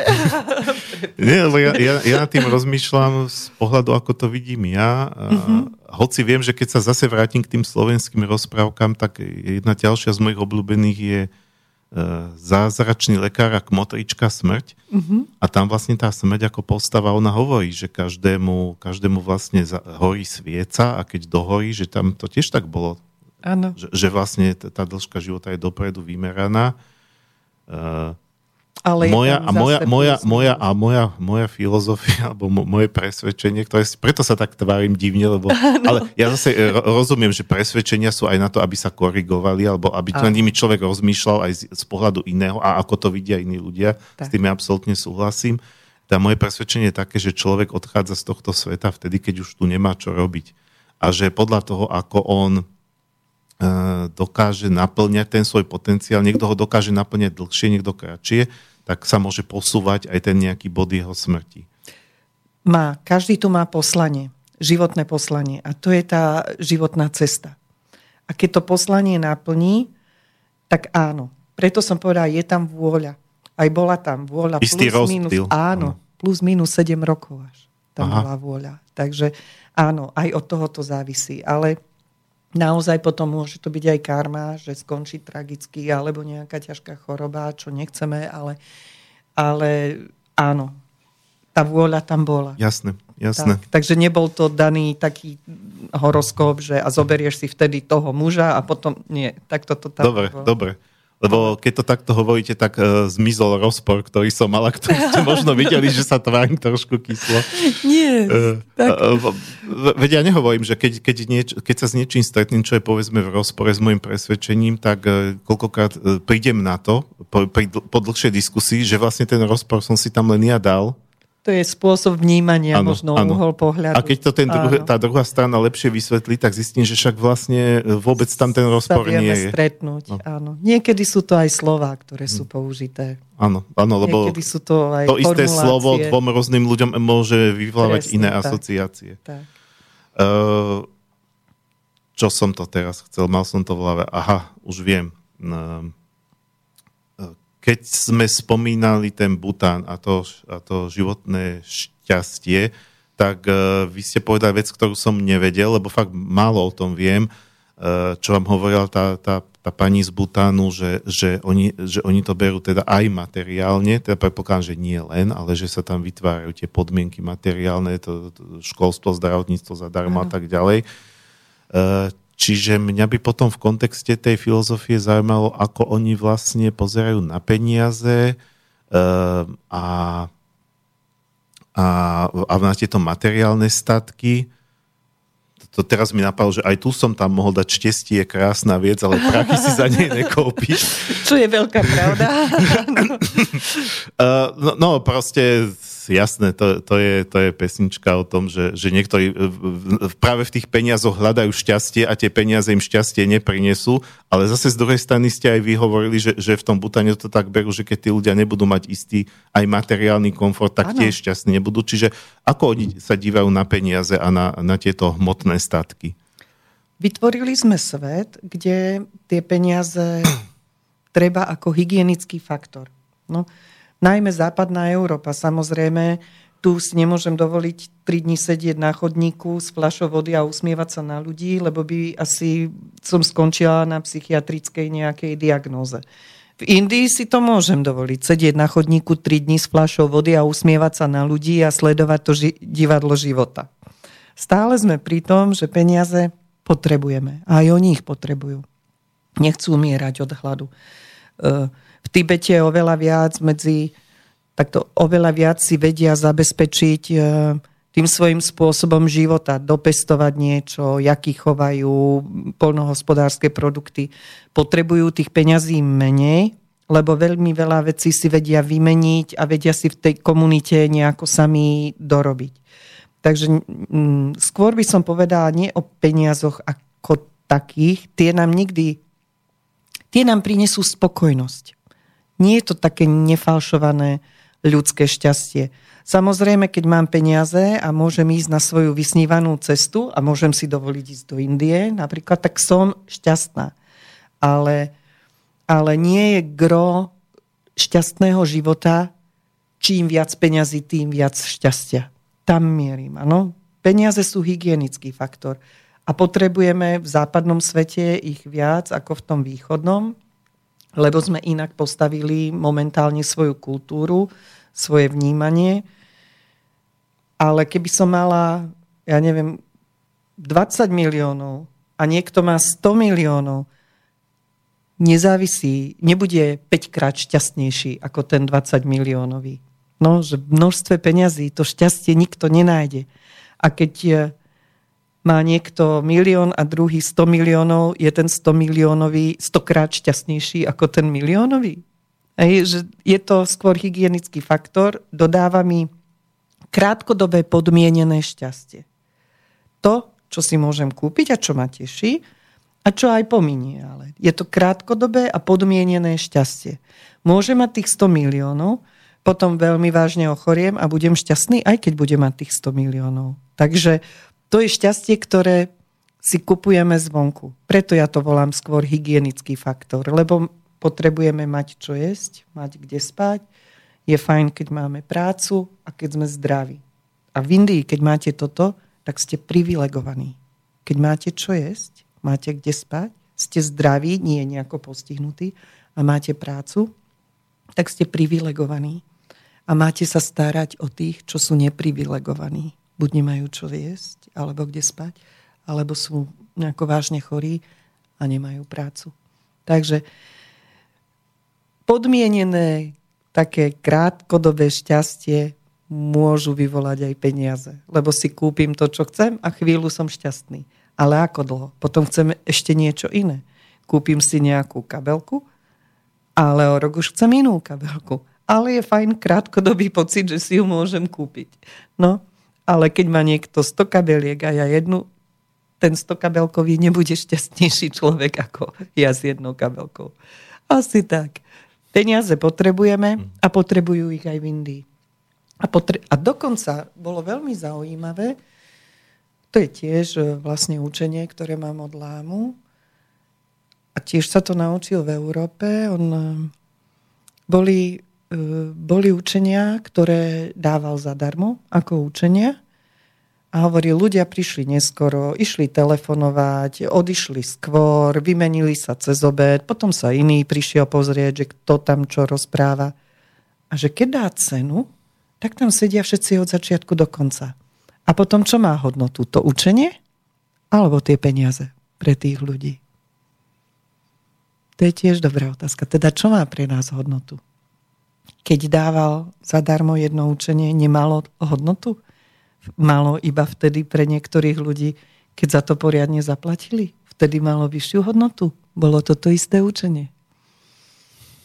Už filozofujeme hej, hej. možno. Ale uh, stretám sa často s myšlienkou, najmä teda v rámci rómskej komunity, že, že čo človek dostane zadarmo, to si neváži, aj keď si uvedomujem, že zadarmo nemusí byť za peniaze, ale tak, že za, za nejaké moje, áno. že ja som nie, niečo preto spravil. Za úsilie, hej, hej, za vôľu, že za námahu, tak, za energiu. Že len za to, že si tak tu máš, áno, nech sa páči, áno, dom áno. zadarmo. Áno, tak, to je pravda. Ale teda vrátim sa mm-hmm. ku koreňu vašej otázky. Áno, aj tam potrebujú základné materiálne zabezpečenie. Takže určite e, nepočula som ja doteraz a poznám zo pár lámov aj mnichov, ktorí by mi povedali, že mám rozdať celý svoj majetok a potom budem šťastná. To je, to je taká hraničná už teória. Aj Budha hovoril, že zlatá stredná cesta je ano, najlepšia. Áno. Tak. E, máme nejaké posledné minúty, možno nejakých sedem odhadom minút ešte. Tak e, možno posledná otázka no ja som mal ešte dve, tak ich spojím. uh, pretože okrem tých peňazí sú tu ešte tie vzťahy. Mnohí ľudia zase vidia, že, že môže byť šťastný len keď niekoho budem mať. A keď som napríklad sám, tak nemôžem byť šťastný. A čiže možno k tomuto, k tým vzťahom, ako to oni vnímajú. A, a, a, a s tým súvisí tá finálna otázka, čo teda, e, kde je ten koreň šťastia z pohľadu tej tibetskej filozofie? Čo je teda ten hlavný, základný predpoklad, aby som mohol byť šťastný? Ja sám. Uh-huh. Iba v našom vnútri. Ak som šťastný, iba vtedy, ak som s niekým, zase je to len podmienené šťastie, ktoré mi bude odobraté, ktoré môžem stratiť. Ak som šťastný s tým, čo, čo mám v sebe, aký som, ako vnímam svet, a je výborné, veď aj ja mám ko seba veľmi rada ľudí, veľmi rada. Ale ak zúžim a mali ste veľkú pravdu, ak to, toto veľmi teraz ľudia riešia, partnerské vzťahy, cítia sa sami, chcú byť milovaní a ja ich stále opravujem. Chci milovať, nie byť milovaný. Chci dávať lásku, nie dostávať lásku. A potom sa to vráti a budeš oveľa šťastnejší, šťastnejšia. Ale aj tak, ak si zúžia svoj svet na získanie lásky a udržanie lásky niekoho, tak svoje šťastie postavia na tom druhom, nie na sebe. Postavia ho na niečom, čo môžu stratiť. A raz stratíme aj tie vzťahy. Keď už nejako inak, tak smrťou, prechodom do ano, svetla. Ano. Takže um, aj to je krásna múdrosť buddhizmu. Vždy začni od seba. Chceš lásku, tak ju dávaj. Potom príde. My to stále skôr formulujeme, ja chcem byť milovaná chcem, aby ma milovali. Naopak to treba postaviť. Potom by sme mali byť šťastnejší. E, človek je spoločenský tvor. Potrebujeme vzťahy, potrebujeme okolo seba ľudí, potrebujeme dávať aj príjmať lásku. Ale nie je dobré si svoje šťastie postaviť na udržaní nejakého jedného vzťahu. Väčšinou to vnímame ako partner, partnerov, muž, žena, ale predsa veď e, my máme aj lásku k rodičom, lásku k priateľom, lásku k prírode, lásku k zvieratkám. Je stovky druhov lások. Tak si nezúžme celú, celú tú cestu len na jeden pilier mať lásku muž ženy a žena muža.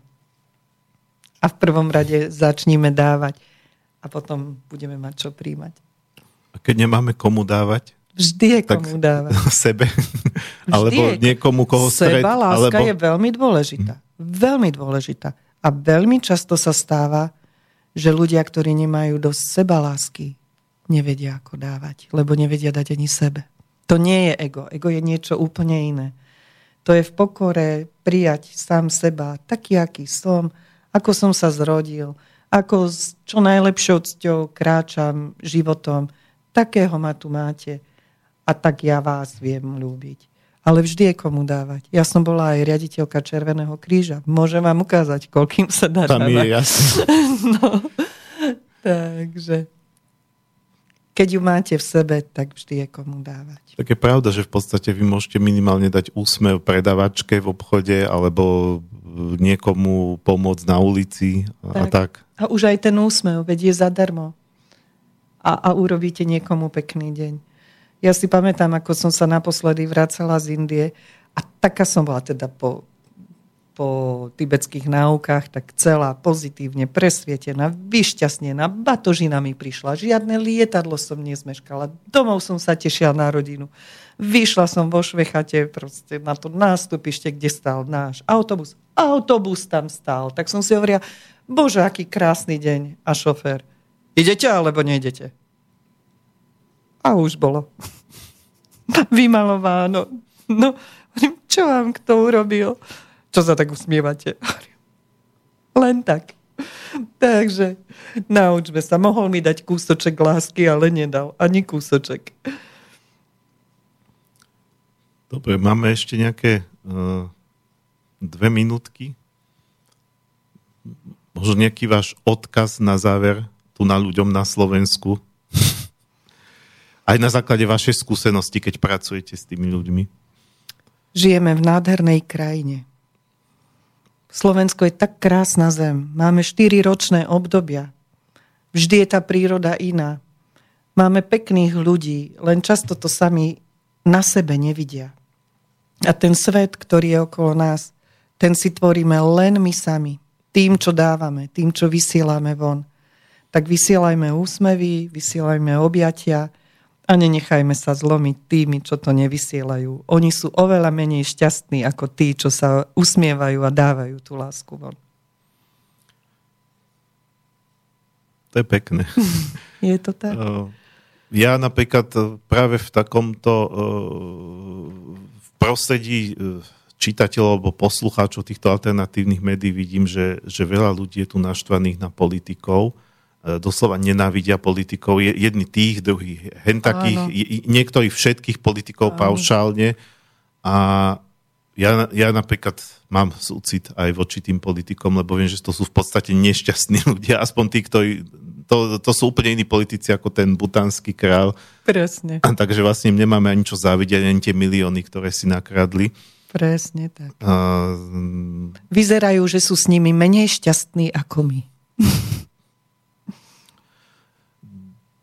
Dobre. Uh, uh, ale to zase neznamená, že máme predtým zatvárať oči. Aj tak to vnímam, že, že, že preto aj tieto alternatívne médiá, Slobodný vysielať, Zemavek a ďalšie upozorňujú na to, ale zároveň sa snažíme prinášať nádej a o tom napríklad na Slobodnom vysielači je aj táto relácia, ktorá teda nerieši, to riešia tu kolegovia v iných reláciách, e, všetky tieto spoločenské neduhy a problémy, ktoré tu máme.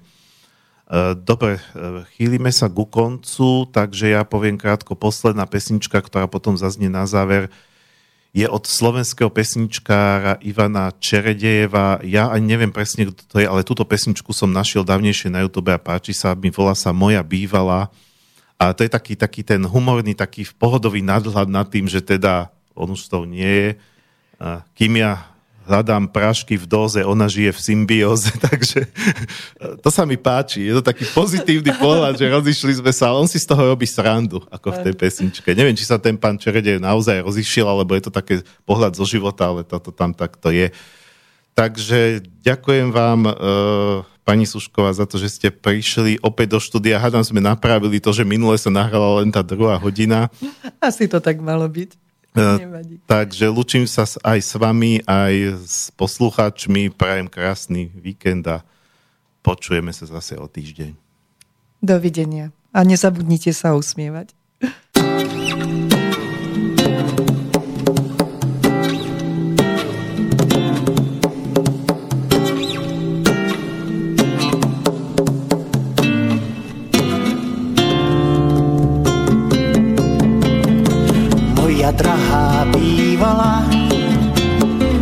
Zimnú záhradu. Za mňa si však rýchlo našla adekvátnu náhradu. V byte plnom exotiky, ani stopa erotiky. Nechýba jej fitko sauna, v dome dominuje fauna